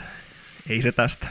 Mutta joo, siis yksi, oikeastaan ne, ne perusohjeet tähän, tähän, miten tämä nimenomaan urakehityksen suhteen, miten saa pidettyä sen, niin, niin nehän on toisaalta tämä, että, että siirtyisi enemmän sieltä, sieltä innovoinnista, ongelmanratkaisusta sinne ohjaamiseen, opettamiseen, Mm-hmm. ja sitten tosiaan tuommoisilta tommosilta kavereilta, kun se Tuomas Akvinolainen ja Siddhartha Kautama Mm-hmm. tulee niitä ohjeita, että lähinnä se, että ei saisi kiintyä niihin, niihin maallisiin asioihin, Niin, Nimenomaan. koska sitten hän, hän on tosiaan sitä enemmänkin sitä onnellisuutta tutkinut, niin, niin tota, hän, hän nosti siinä tämmöisen niin kuin seitsemän kohdan öö, tavallaan, no seitsemän ohjetta onnellisuuteen. Tämä pohjaa sellaiseen tutkimukseen, mikä aloitettiin alun perin Harvardin yliopistossa, oliko se, se oli jossain viime vuosituhannen alussa. Mm-hmm.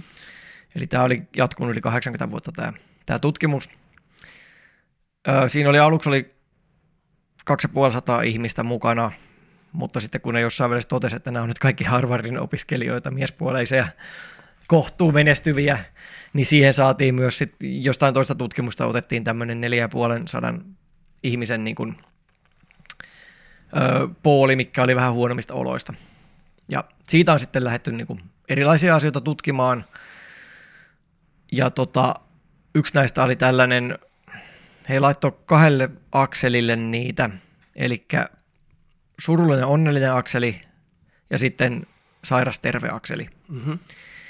Ja ne tekijät, mikä parhaiten ennusti sitä, että ihminen päätyy, en muista sitä ikärajaa, mutta ikääntyessään tänne onnellinen terve alueelle, niin oli, taas tulee kauheita ylläreitä, älä tupakoi. Oho, Se oli sillä niin kuin ihan vaan, älä tupakoi. joo, sopii myös telomeereille. Joo. Tupakointi on tosi paha telomeereille. Tätä mä just halusin, että sä, sä kerrot mulle, mitä telomeeri-kirjassa on näissä ollut. Joo. Tulehdus oli ihan erityisen paha. Joo. Ö, älä, älä yli käytä alkoholia, eli siis Joo, alkoholin ylikäyttö on paha Niin. telomereille. Joo. terve ruumiinpaino, Ylipaino on tosi paha. Ja hei, mä sanon nyt tähän sitten, kun tämä menee nyt näin hyvin, niin tota, ää, ylipainoon liittyy insuliiniresistenssi usein, mikä on huonoksi telomereille, ja ää, matalaasteinen tulehdus, mikä liittyy myös Mhm. mm. ylipainoon. Ylipainossa tulee sitä, ää, miten se nyt meni, alkoholin ylikäyttö ja ylipaino lisää tota estrogeeni ylijäämää elimistössä, sekin joo. mikä on, on huonoksi joo, telomereille. Öö, t- hetkinen, matalaasteinen tulehdus, insuliiniresistenssi ja oksidatiivinen stressi. Mm, Mm. Eli tota, joo, on huonoksi, on huonoksi. kovasti on. Olemme kohdassa neljä. Tota, öö, päivittäinen liikkuminen.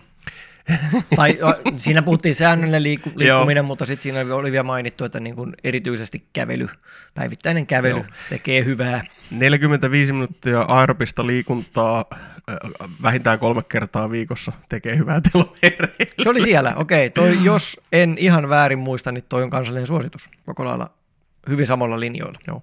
Mutta saman ajan, tota, jos mietitään, että se oli äh, telomeraasi-entsyymin oikeanlainen hyvä aktivaatio, muistaakseni oli tämä, mitä tässä puhuttiin. Ja saman tekee myös hiittiharjoittelu. Joo, joo, Eli raskas tehonen intervalli, joo. Niin ajaa saman asian. Jep. E, Minusta ei aja samaa asiaa, mutta telomeraasi-entsyymin aktiivisuudelle Joo. kyllä. Ja jos lähdetään vähän tangentille, hiitistä pitää sen verran sanoa nyt tällä tällä personal trainer näkökulmasta, että hiittihän on kauhean hyvä, mutta siinä on myös, myös korkea loukkaantumisriski. Mm-hmm. Ja oikein tehtynä se on aika kova stressi keholle, että sitä ei välttämättä kannata tehdä kolme kertaa viikossa. Joo, mä en, Että ehkä yksi harjoitus oli se Joo. hiitti. Ja... mä en muista, oliko siitä juuri suositusta. Mutta joo, eli liikunta on kyllä. Ja tähän samaan liittyen niin hormeesis, eli tämä, mistä ollaan puhuttu, tämä oikeanlainen stressialtistus Mm, mm, on ehdottoman hyvä telomeereille. Ja siis tuommoinen liikunta, no toi aerobinen liikunta 45 minuuttia kerrallaan ei ole ihan kaikista isoin tämmöisen, on se hormesis, mutta ei se ole semmoinen, ei se ole sellainen Mm, mm, mm, hormeesi, mm. mm. eli tämä hormetic stress, Mm, siis eli kyllä. puhumme tästä, Kyllä. tästä asiasta, niin ää, mutta tästä, tähän hormeesiinhan voi käyttää esimerkiksi sitä hengitysharjoituksia, Kyllä. mistä ollaan puhuttu. Tai kylmää tai kuumaa. Niin, nimenomaan. Öö, olemme täällä Arthur Brooksin listassa kohdassa viisi. Mm-hmm. Oli tämmöinen mainittu kuin, niin kuin ongelmien suora kohtaaminen, eli että ei jäädä märehtiin, märehtiin ongelmia, eikä toiska, toisaalta myöskään vältetä niitä, jonka mä Joo. näkisin, että se sitten liittyisi telomeerikielellä puhuttuna siihen stressiasiaan. Joo, he käyttivät sellaista sanaa kuin vatvominen. Niin, no joo, se on hyvä. Suomennokset on täällä taas meikäläisiä. Joo, eli siis äh, ongelmien märehtiminen eli vatvominen on selkeästi yhteydessä lyhyempiin telomeereihin. Noniin. Ja sitten Tämä on- se tietysti riippuu siitä, että mitenkä se, jos ongelma on semmoinen, minkä voi kohdata, niin se kannattaa kohdata, Mm. mutta sä et voi jatkuvasti olla niin kuin stressaantunut joidenkin ongelmien takia, koska, taka voit olla, mutta se on huonoksi telomeereille. Mm, mm. Eli pääsääntöisesti jonkin nä- näköinen perusluottamus olisi vallan hyvä juttu. Niin, ja niin. sitten se, että pääsee sinne äh, niin kuin huolettomaan tilaan aika ajoin, Aivan, mikä antaa sitten mahdollisuuden kehollekin palautua. aivan. Kohtana kuusi. Ja stress, siis semmoinen ylimääräinen turha stressaaminen, niin se, Niin. se oli just tätä. Niin, joo. Öö, kohta kuutena oli niin kuin opiskelu, mutta siinä oli myös mainittu, että ky- kyseessä nyt ei ole vain, vain niin kuin koulututkintoasiat, vaan siis mm. mä itse sitten päättelin, että nyt puhutaan oppimisesta, eli se, että pysyisi semmoinen jatkuva uuden asioiden oppiminen mukana siinä, ja ehkä mä haluaisin melkein nostaa siihen vielä semmoisen yleensäkin semmoisen niin kuin kasvun mentaliteetin, Joo. että, että ajatus olisi koko ajan, että tässä yrittää kehittyä jatkuvasti. Sen ei välttämättä tarvitse olla aina niin kuin teoreettista tietoa, vaan se voi olla myös, myös just vaikka niissä tekniikoissa mm. liikkumisen suhteen tai mikä se onkaan, mutta se, että olisi semmoinen kasvumentaliteetti näissä asioissa, että oppisi Joo. aina uutta. Joo, mä, tota, mehän ollaan sitä oppimisesta puhuttu useinkin. Mm. Tuossa kirjassa, nyt telomeerikirjassa ei mun mielestä erityisesti nostettu oppimista. Ei ainakaan sillä lailla, että, että mä nyt yhtäkkiä muistasin. Mm. Mutta tota, onhan se nyt ihan juurikin, että jos sulla on se, kato kun tonhan voi liittää siihen fixed mindset tai, Mm. tai growth mindset. Mm. Eli sehän on jatkuva stressin aihe ja uhka sun egolle, jos, jos sulla on, sun ajatus on se, että mä olen joko hyvä tai huono, ja jokainen testi tai jokainen haaste, jonka mä kohtaan, on, on ää, osoitus siitä, että olenko mä hyvä vai huono. Että mä voin Mm. joko, joko niin kun mennä s läpi tai epäonnistua, mikä tarkoittaa sitä, että mä oon huono. Jos sulla on kasvun mentaliteetti, niin se tarkoittaa sitä, että jos sä epäonnistut, niin se, se on oppimisen kokemus. Kyllä. Eli se käännetään, itse asiassa joo, oli siinä kirjassa puhetta siitä, että, että aina kun mahdollista, niin ongelma pitää yrittää ainakin mielessään kääntää haasteeksi. Mm. Mm. koska se on stressille, stressin hallinnalle hyväksi. Se on sun elimistön, he puhuivat tietoisesta läsnäolosta tai tämmöisestä, että millä Mm. voidaan sitten ongelmia, stressiä helpottaa ja tämän tämmöistä. Mutta aina kun se on mahdollista, niin edes mielen tasolla, tajunnan tasolla kääntää haasteeksi ongelma ja suhtautua kehon reaktioihin positiivisesti, että hei, sydämeni hakkaa, se on hyvä, koska Mm. se kehoni haluaa valmistaa minua tämän haasteen Mm, mm. kohtaamiseen. Mm. He puhuivat siis mindfulnessista, mutta tota, siinä, no se voi olla sama asia, mutta puhuttiin hyväksyvästä läsnäolosta. Et nyt mä en ole ihan varma, onko se sama asia vai ei, mutta et, et hyväksyy ne ilmiöt, mitä on, ja, ja vaikuttaa siihen, mihin voi vaikuttaa, eli omaan suhtautumiseen. Mm. No se menee vähän ehkä myös tuohon kohtaan viisi, tuohon ongelmien, ongelmien suora Niin on, kohtaaminen. joo. Siis tavallaan se, että ei vatvo niitä, mitä ei, ei pysty Joo. vaikuttamaan ja muuta. Mutta tämä oli siis oppiminen. Joo, kyllä. Joo. Ö, yksi, mikä tuli mieleen, että periaatteessa nyt se oppiminen, sitä ei ole tässä, näissä seitsemässä nyt ei ole sitä, sitä sellaista niin kuin tarkoitusta elämälle, jotain, su, jotain suurempaa tarkoitusta mm. elämälle, mutta mun mielestä se oppiminen voisi olla myös siellä. Siis mm. että se on se yksi, yksi syy, miksi aina oppii, jos on joku, joku isompi tarkoitus sille Niin, omalle toiminnalle.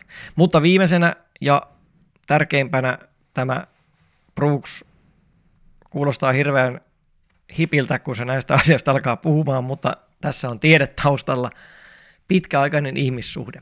joo. Eli hän puhuu paljon rakkaudesta. No niin. Siinä ei tarvitse olla välttämättä romanttista rakkautta. Mm-hmm. Ja itse asiassa taisi olla tässä kirjassa myös mainitaan siitä, että se olisi itse asiassa ihan jees, että olisi niitä ihmissuhteita muitakin kuin, kuin vaan sitten se romanttinen, romanttinen suhde. Yksi että olisi, romanttinen suhde. niin, että olisi niin kuin sitten muitakin. Et saa nähdä kavereita. Et saa lähteä minkä Niin. kaljalle tai minkä. Niin. Mutta siis se, että on niin kuin pitkä, pitkäaikaisia... varmasti lähde pailaamaan kavereittesi kanssa. Jää tänne tekemään minulle ruokaa. Pitkä, Tuomaan pitkäaikaisia, minulle tota, niin, kaljaa jääkaapista. pitkäaikainen Oliko ihmissuhde on, on niin kuin, joo, valitettavan, valitettavan yleisiä. Joo. Mutta joo, siis se, että niin kuin, se oli niin kuin se, mikä tämän tutkimuksen perusteella oli se kaikkein eniten, Joo.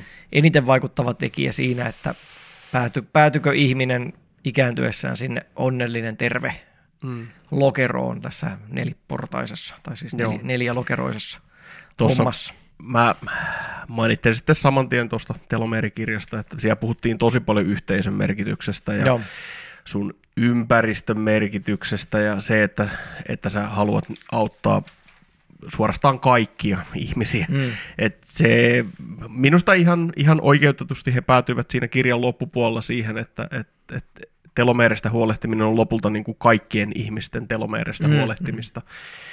Että jos sä teet hyviä asioita, niin sun telomeerit tykkää siitä.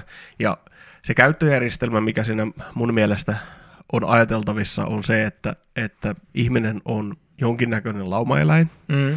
ja jos sä oot tehnyt asioita, jotka ovat olleet hyväksi laumalle, niin sulle on tullut hyvä olo siitä, koska sä tiedät, että sustakin pidetään sitten huolta, mm.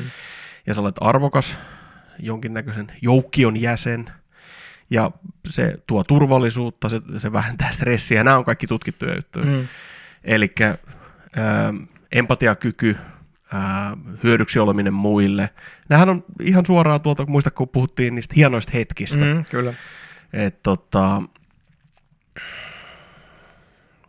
mikä sen nimi nyt oli? Se oli joku Chip ja mikä se nyt Ei Chip and Dale, mutta tota, Chip Heath oli ja se veljensä, oliko se Dan vai mikä se, Se oli Dan, mutta Chip and Daleista silloinkin puhuttiin. niin taidettiin puhua jo.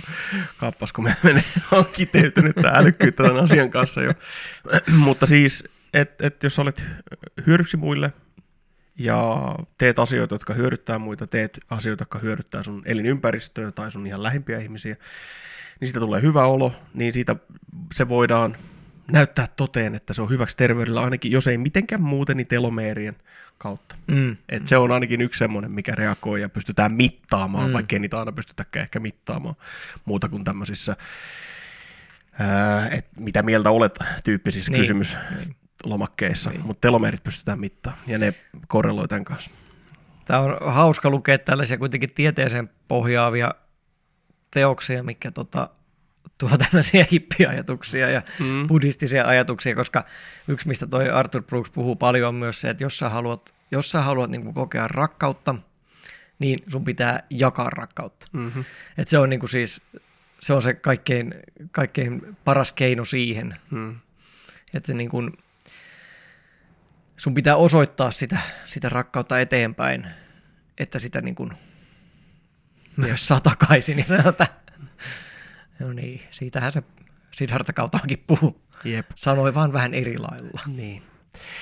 Tota, sinänsähän toi on hauska ajatus, koska äh, oli mitattu brittiläisiltä virastotyöntekijöiltä, mieshenkilöiltä, Mm. jos heillä oli vihamielinen suhde ihmisiin, jotka tulevat sinne virastoon asioimaan, niin heillä oli lyhyemmät telomeerit kuin muilla. Mm, mm. Jos he ovat kyynisiä, vihamielisiä, aggressiivisia, niin jos he märehtivät eh, Toi ei ollut samasta tutkimuksesta enää, mutta näin he siinä sanovat, että jos märehtivät ää, aggressiivisia ja negatiivisia vihamielisiä ajatuksia, niin se lyhentää telomeereja. Mm.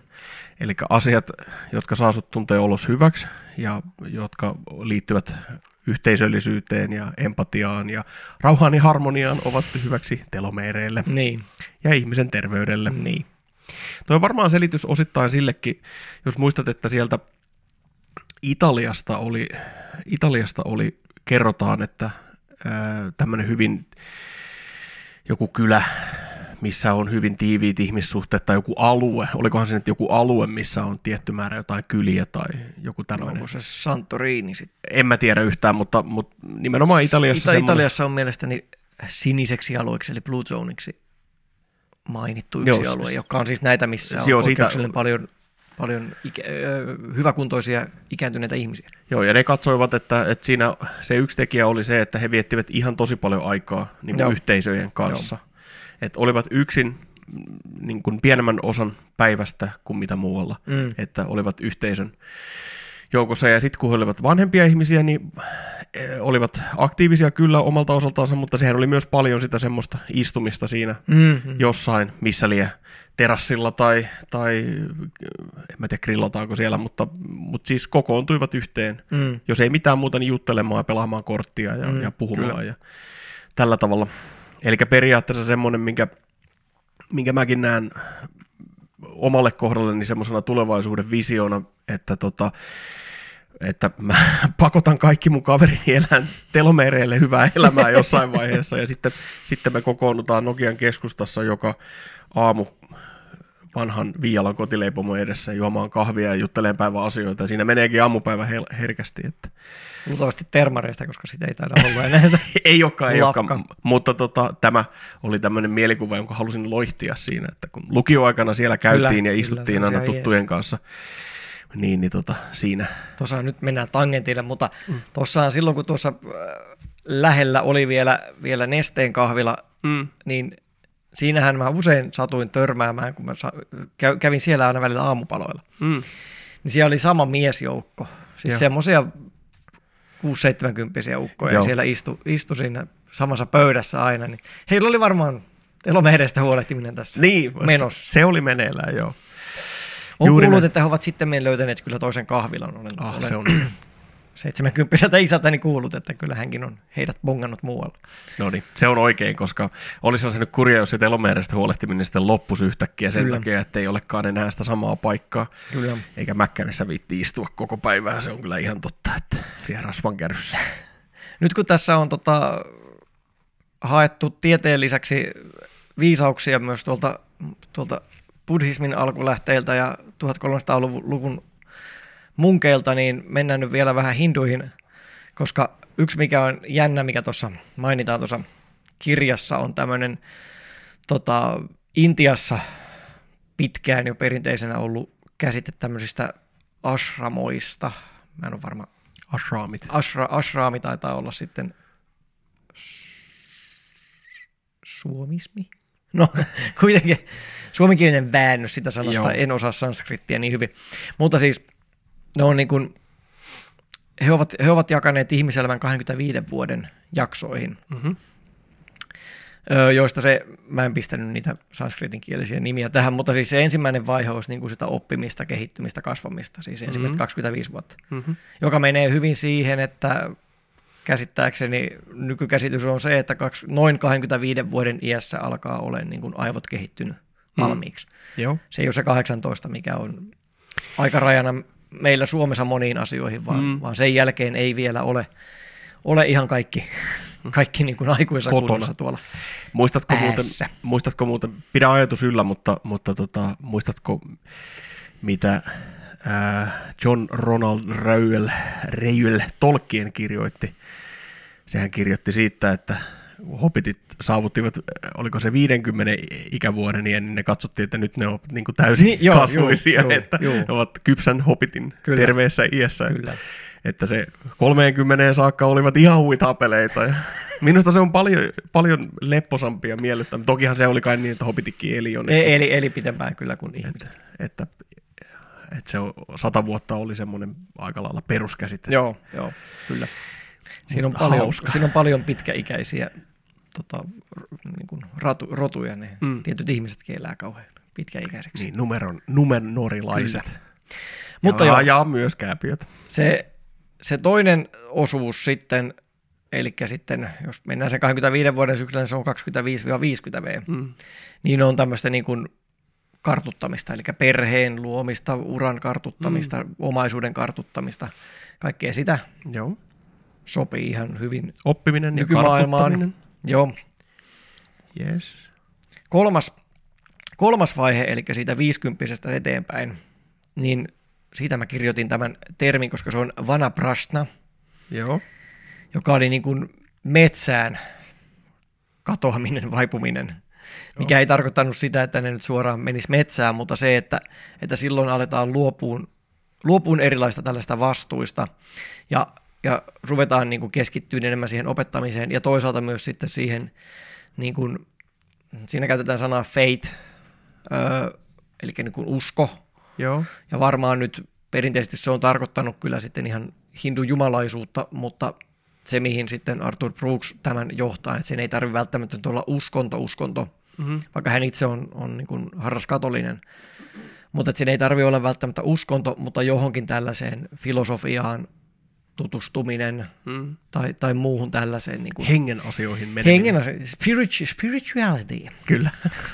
Mikä se sitten onkaan, mutta joka tapauksessa se, Elikkä- että, se, että niinku, ei, enää, ei enää siinä kohtaa kerätä sit sitä maallista omaisuutta ja, Joo. ja perhettä, perhettä kasvateta ja muuta, vaan eikä sitä urastakaan niin, vaan että aletaan luopuun niistä, niistä asioista ja siirrytään enemmän sinne henkisiin asioihin, henkimaailman juttuihin ja toisaalta myös siihen opettamiseen. Joo, mä laitan sen vielä. Mä teen tässä muistiinpanoa samalla, eli se on luopuminen, hengen asiat ja opetus tai eteenpäin siirto.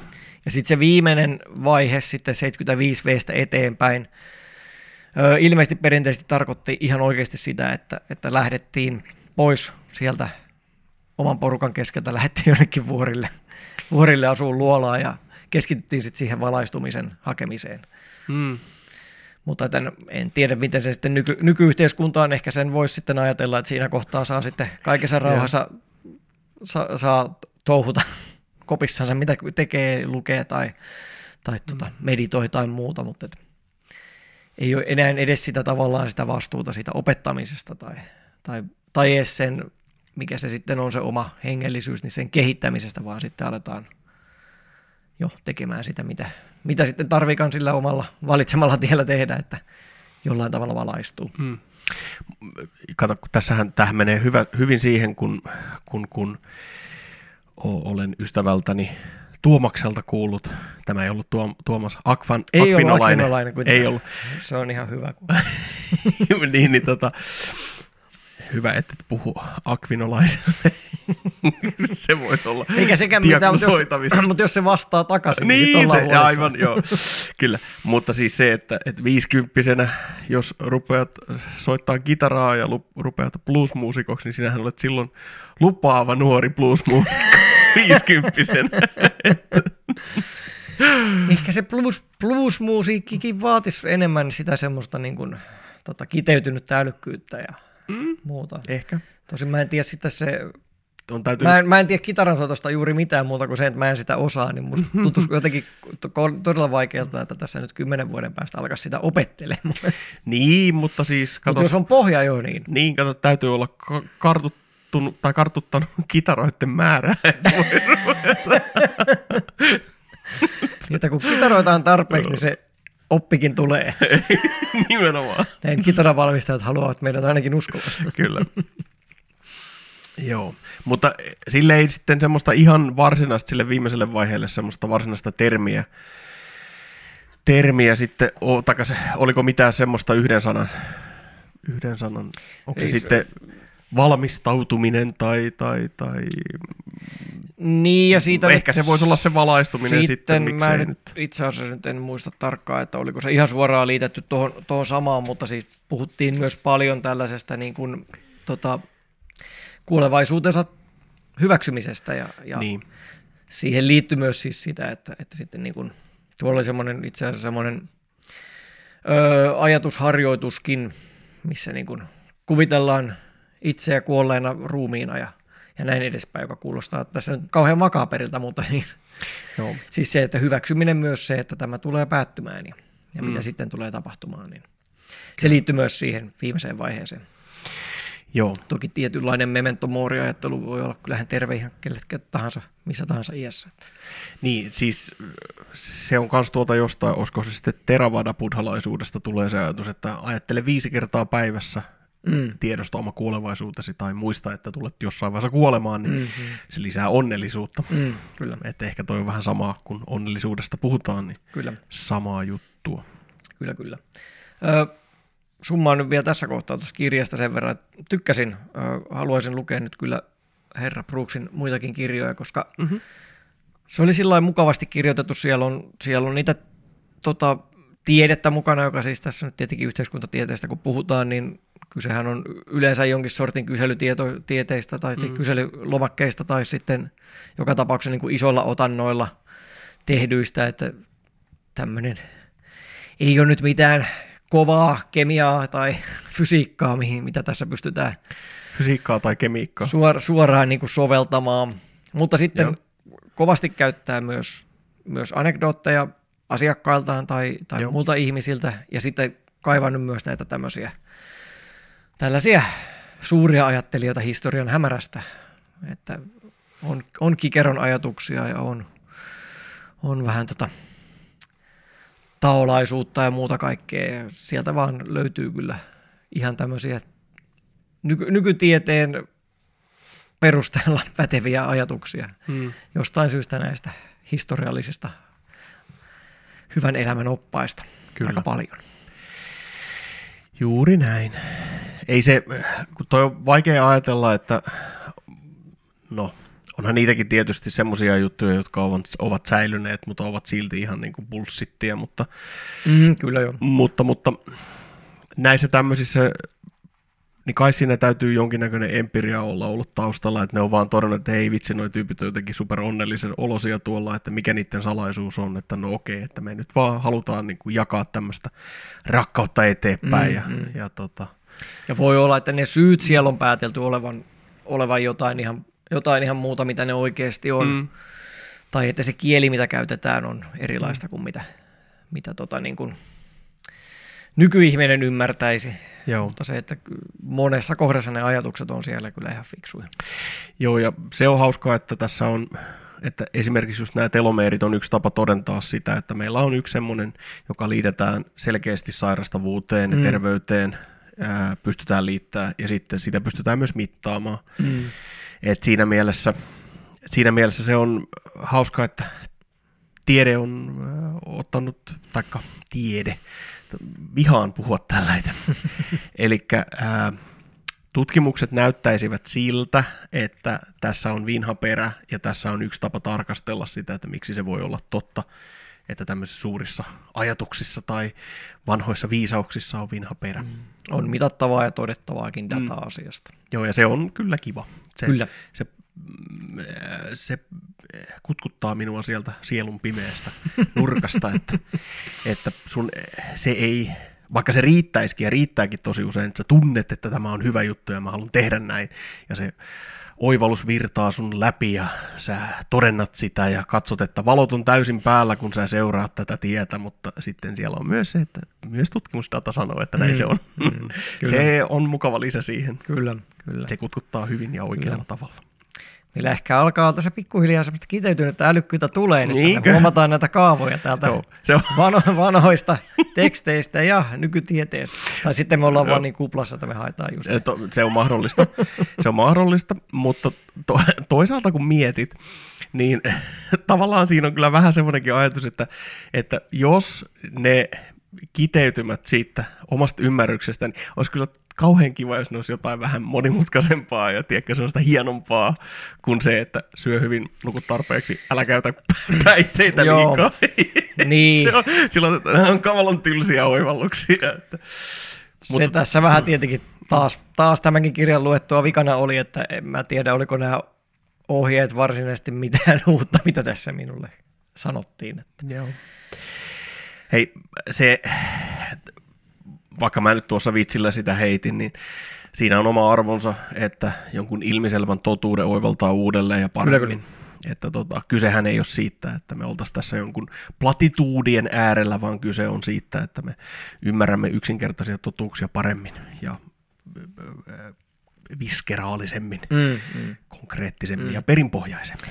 Ja sen toi kirja mulle teki se, että vaikka nyt en koe, että tässä nyt vielä, vielä ihan alkaa kehäraakki oleen urallaan, niin tota, aloin niin kuin ymmärtää paremmin sitä omaa tunnetta, mikä on, on tässä nyt muutaman vuoden ollut, että sitä haluaisi ehkä enemmän olla jotenkin niin kuin ohjaamassa, opettamassa. Mm. Sitä mä teen töissä jonkin verran. Mä, mä teen jonkin verran niin kuin perehdytyshommaa ja, ja simulaatiokoulutushommaa ja semmoisia.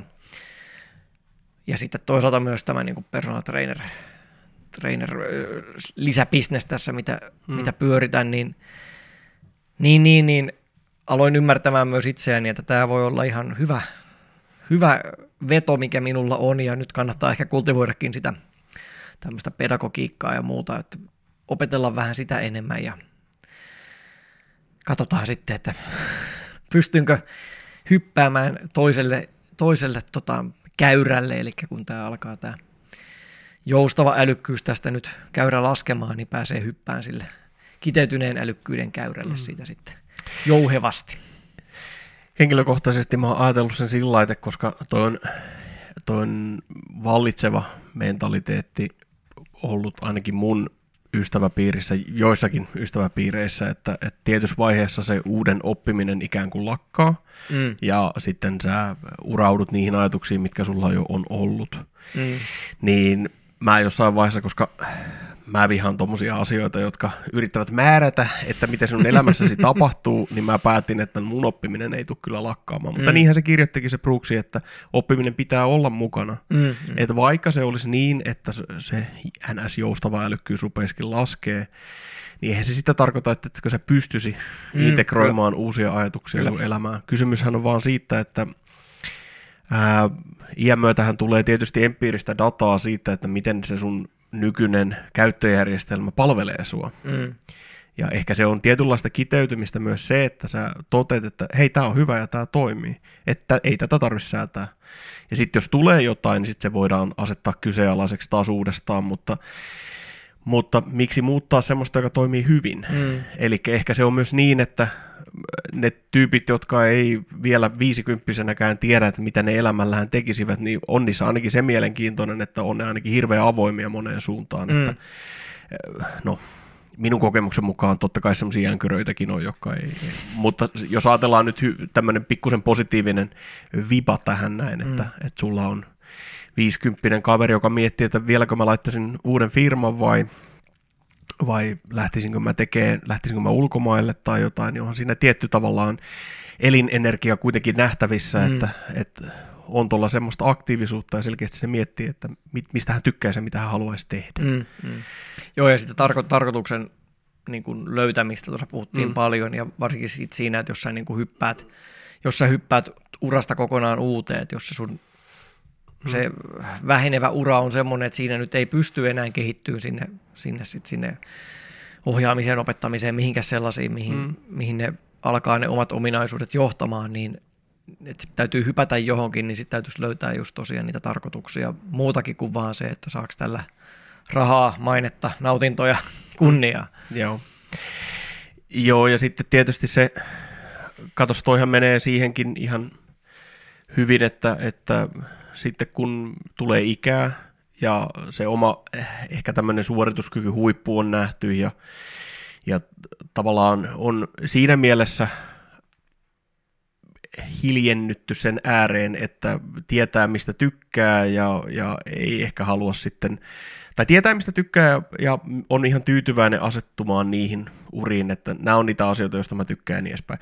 Mutta silloinhan se tulee myös siitä, että se ekon tai itsen palveleminen siirtyy myös, koska sä saat enemmän palkintoa lopulta siitä, että sä autat muita, mm. kun hyödytät itseäsi. Tai sehän nyt on, sehän tiedetään mm, jo, että mm. hienoja hetkiä syntyy ja saat isoja palkintoja siitä, jos hyödytät muita, niin toi menee ainakin helposti mun ajatteluun, että, että oman itsen palvelemisesta siirrytään muiden palvelemiseen. Mm. Ja se tavallaan se on myös oman itsen palvelemista, koska isompia palkintoja tavoitellaan. niin. Että tästä tulee parempi mieli, kun mä autan muita, Niin. kuin se, että mä vain itselleni kartutan jotain. Kyllä. Ja tämä voisi olla ehkä viesti tonne itänaapurin johtoon ja jo- jonnekin muuallekin, vähän sinne kauemmaksi kiitään, se voisi sinne viestittää, että, että parempi olisi hyödyttää muita kuin itseänsä. Mm, mm. Että, Taas me kuulostetaan hipeältä, mutta Niin, me valitettavasti nyt, nyt tässä, on, tässä on nyt taas tiede. niin, taustalla. tiede on taustalla. On hyvä kuulostaa hipiltä, kun tiede on taustalla. Mm. Eikä hipeissä nyt muuta vikaa ole, kunhan nyt tota, pitää henkilökohtaisesta hygieniasta. no se oli vähän stereotypia. No joo. se oli stereotypia, No joo, en joo. minä siitä. Mutta, mutta, koska henkilökohtainen hygienia on myös yhteydessä pidempiin telomereihin. Arvasin. Sitä mainittu tuossa kyllä sen enempää. Hei, tota, no se nyt on tietysti ihan täysin ymmärrettävää, että jos sulla on taudin aiheuttajia kuhiseva ympäristö, niin totta kai sun elimistö on kovemmalla kuin se, että siellä... Mm.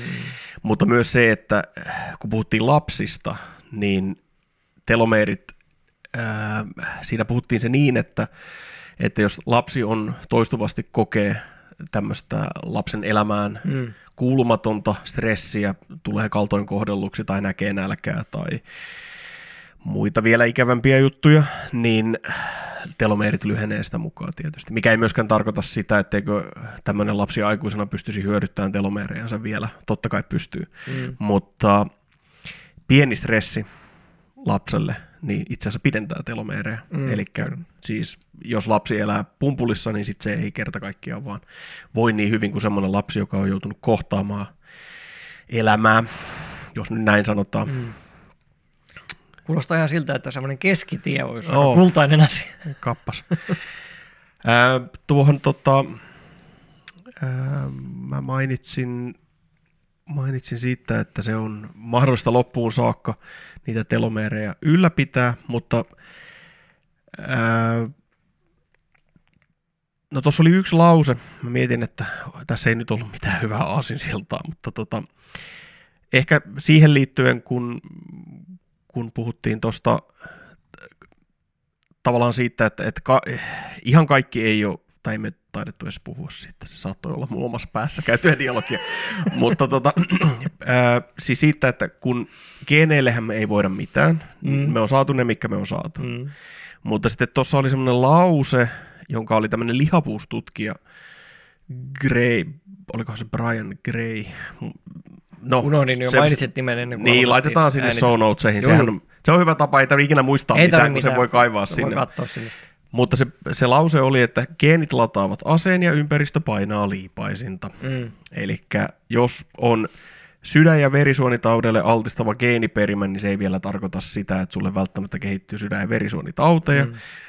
Mutta jos sun telomeerit on lyhyet, niin sitten se on todennäköistä, että niitä tulee. Mm. Eli tota, telomeerit ilmaisee sen, että kuinka hyvin sun keho hanskaa sen, vaikka on pieni altistus. Mm. Mm.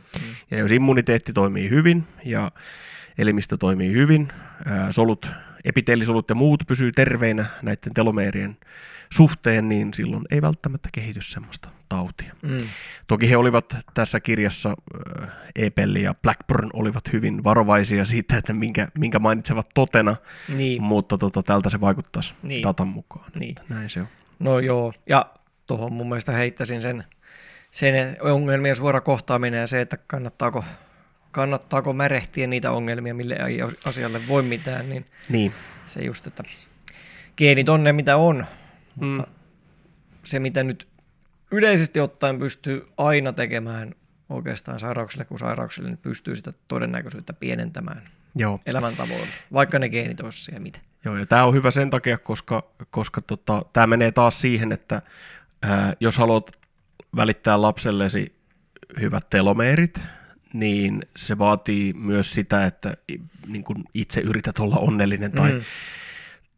elät telomeeri, terveellistä elämää. E- Ei se tarkoita sitä, että tarvii kaikki energia keskittää johonkin telomeerien ylläpitämiseen, koska ei se ole se pointti tietenkään. Mm. Mutta täyden hyvän elämän eläminen tarkoittaa hyviä telomeerejä myös.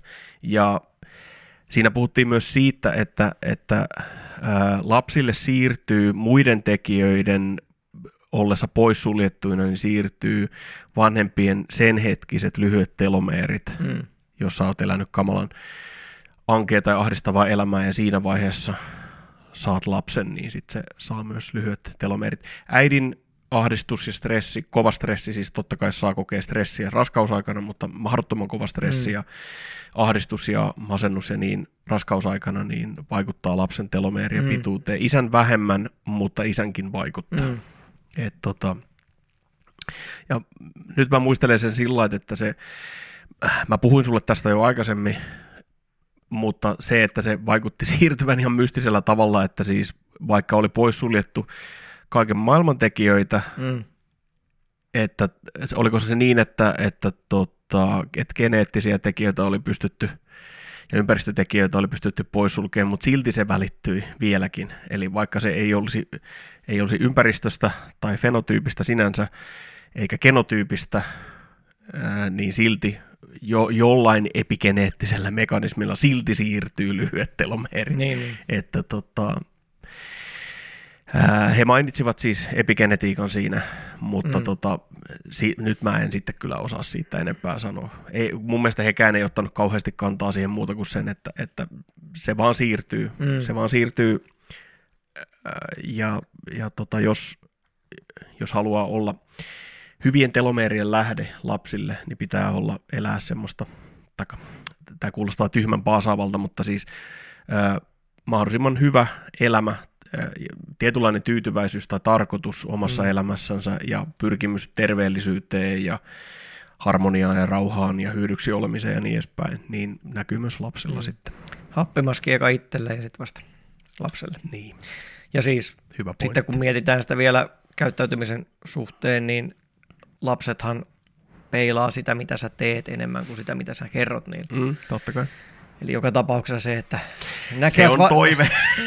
näkevät, näkevät vanhemman, joka, joka tota, pitää huolta itsestään, tai mikä se nyt onkaan, mitä sinne haluaa iskostaa, on tehokkaampi kuin se, että, että käskee niitä, että Mm. nyt pitäkää huolta telomeereistä. Joo, juuri näin.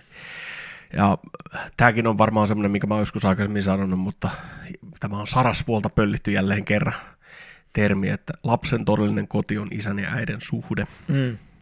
Eli tota se, jos se parisuhdeelämä on kamalan ankeaa ja ahdistavaa, niin sitten se lapsi voi huonosti. Mm. Että se todellinen koti on siinä, että eikä se, onhan se tietysti niin, että se, jos sulla on hyvä suhde, hyvä suhde puolisoosi ja, ja se sitten näkyy myös semmoisena, kun lapsethan, vaikka mulla ei ole tästä nyt, en mä ole mikään asiantuntija, mutta lapsethan elää... Elää... Sä oot just paras asiantuntija, kun sulla ei ole lapsi. Niin, eikö mä ole just ihan Kyllä. loistava siinä. Niin omasta lapsuudestani muistan, että se oli hirveän paljon turvallisuutta luova asia, että isällä ja äitellä oli omia juttuja, Mm. jotka ei liittynyt mun ja Mm. veljeni Topin elämään millään tavalla. Mm. Et niin kuin, no, jollain tavalla, mutta eivät sillä lailla, että ne olisi suoraan koskenut mua tai Topia. Niin. Että se, että heillä oli niin kuin oma elämä siinä myös ja omia asioita, että me ei oltukaan ihan kaikessa mukana, oli minusta lohduttavaa Mm. ja turvallista. Mm. Että, no, en osaa sen enempää sanoa, mutta luulisin, että liittyy jotenkin tähän. Mm. Hei, pakko muuten mainita nopeasti. Tuossa kirjassa on, on telomeeritestejä, Mm. ja tota, Niin mä sain niistä telomeeritesteistä ihan paskoja pisteitä. No se hyvä puoli siinä on, että sehän herättää vähän sitä ajatusta, että pitäisikö tässä tehdä jotain paremmin. Niin. Että jos Niin. tässä on kerran kovaa tiedettä takana, että, että tietyllä tapaa elämällä ja tietyillä ratkaisuilla, mitä sä teet, niin on negatiivisia vaikutuksia, vaikka et sä heti näkään Mm. niitä. Että sairastava ikä alkaa nopeammin, niin kyllä se sitten vähän siellä kolkuttelee, että okei, no ehkä tässä voisi vähän ryhdistäytyä.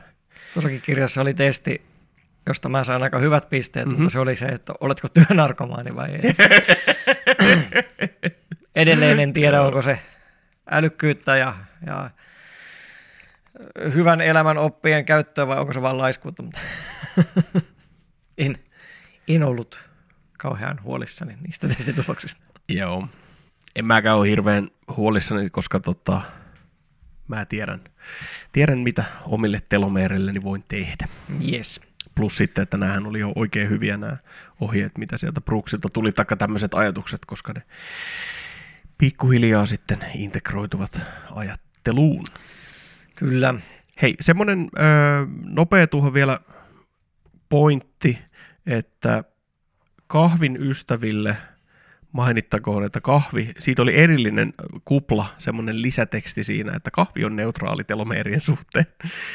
Eli ei haittaa, vaikka jos vähän enemmänkin, niin ei telomeerit ei tykkää mm. kyttyrää siitä. Ruoansulutus saattaa tykätä kyttyrää, mutta telomeerit on ihan fine.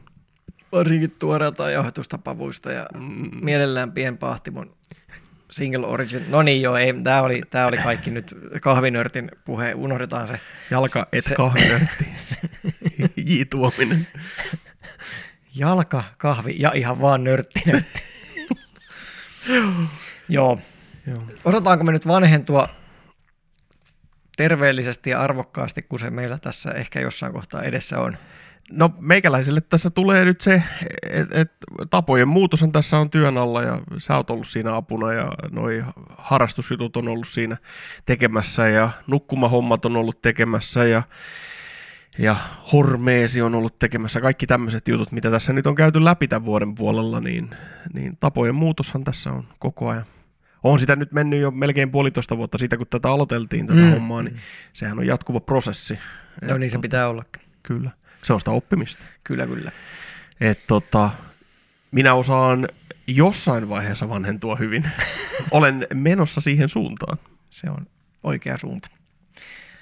Lopetellaanko me tämä jakso tähän? Ei sulla nyt sormi pystyssä vielä. No, mulla on sormi pystyssä sen takia, koska sä puhuit, tota, sä puhuit ennen podcastia sanoit, että kun mä sanoin, että mulla ei varmaan siitä löytöretkeilystä kauheasti ole mitään, mutta tota, niin, mä mein... Ei me nyt oikeasti näitä aina pohdita, että miten nämä sanat pitää saada näihin jaksoihin liitettyä. Kyllä ne mä meinasin tulee. lähinnä noihin ashram, ashramoihin sen laittaa, että tota, olisiko se löytöretkeily sitten enemmän kuitenkin tuota sen 25-50-vuotiaiden aikaa se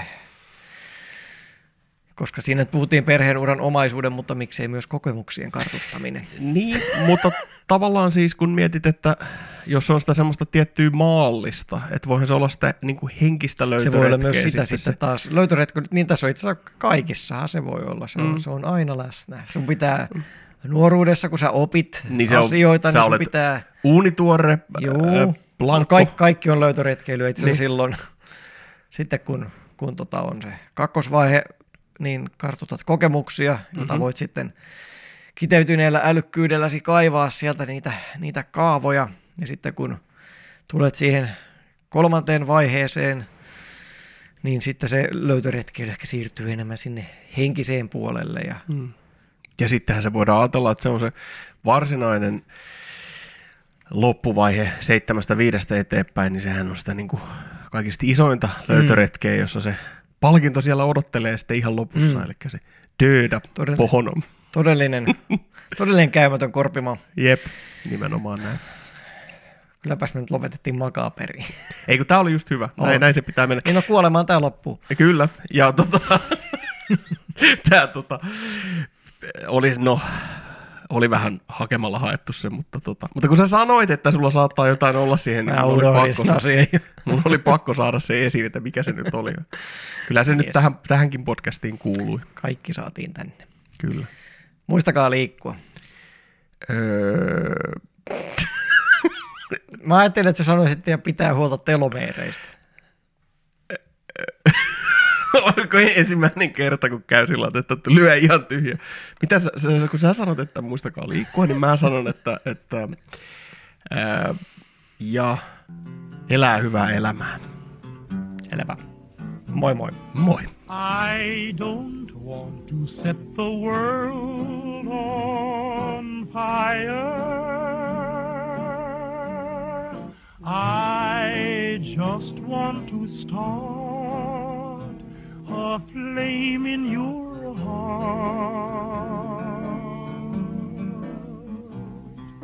In my heart I Tämä oli Liikemäärä podcast.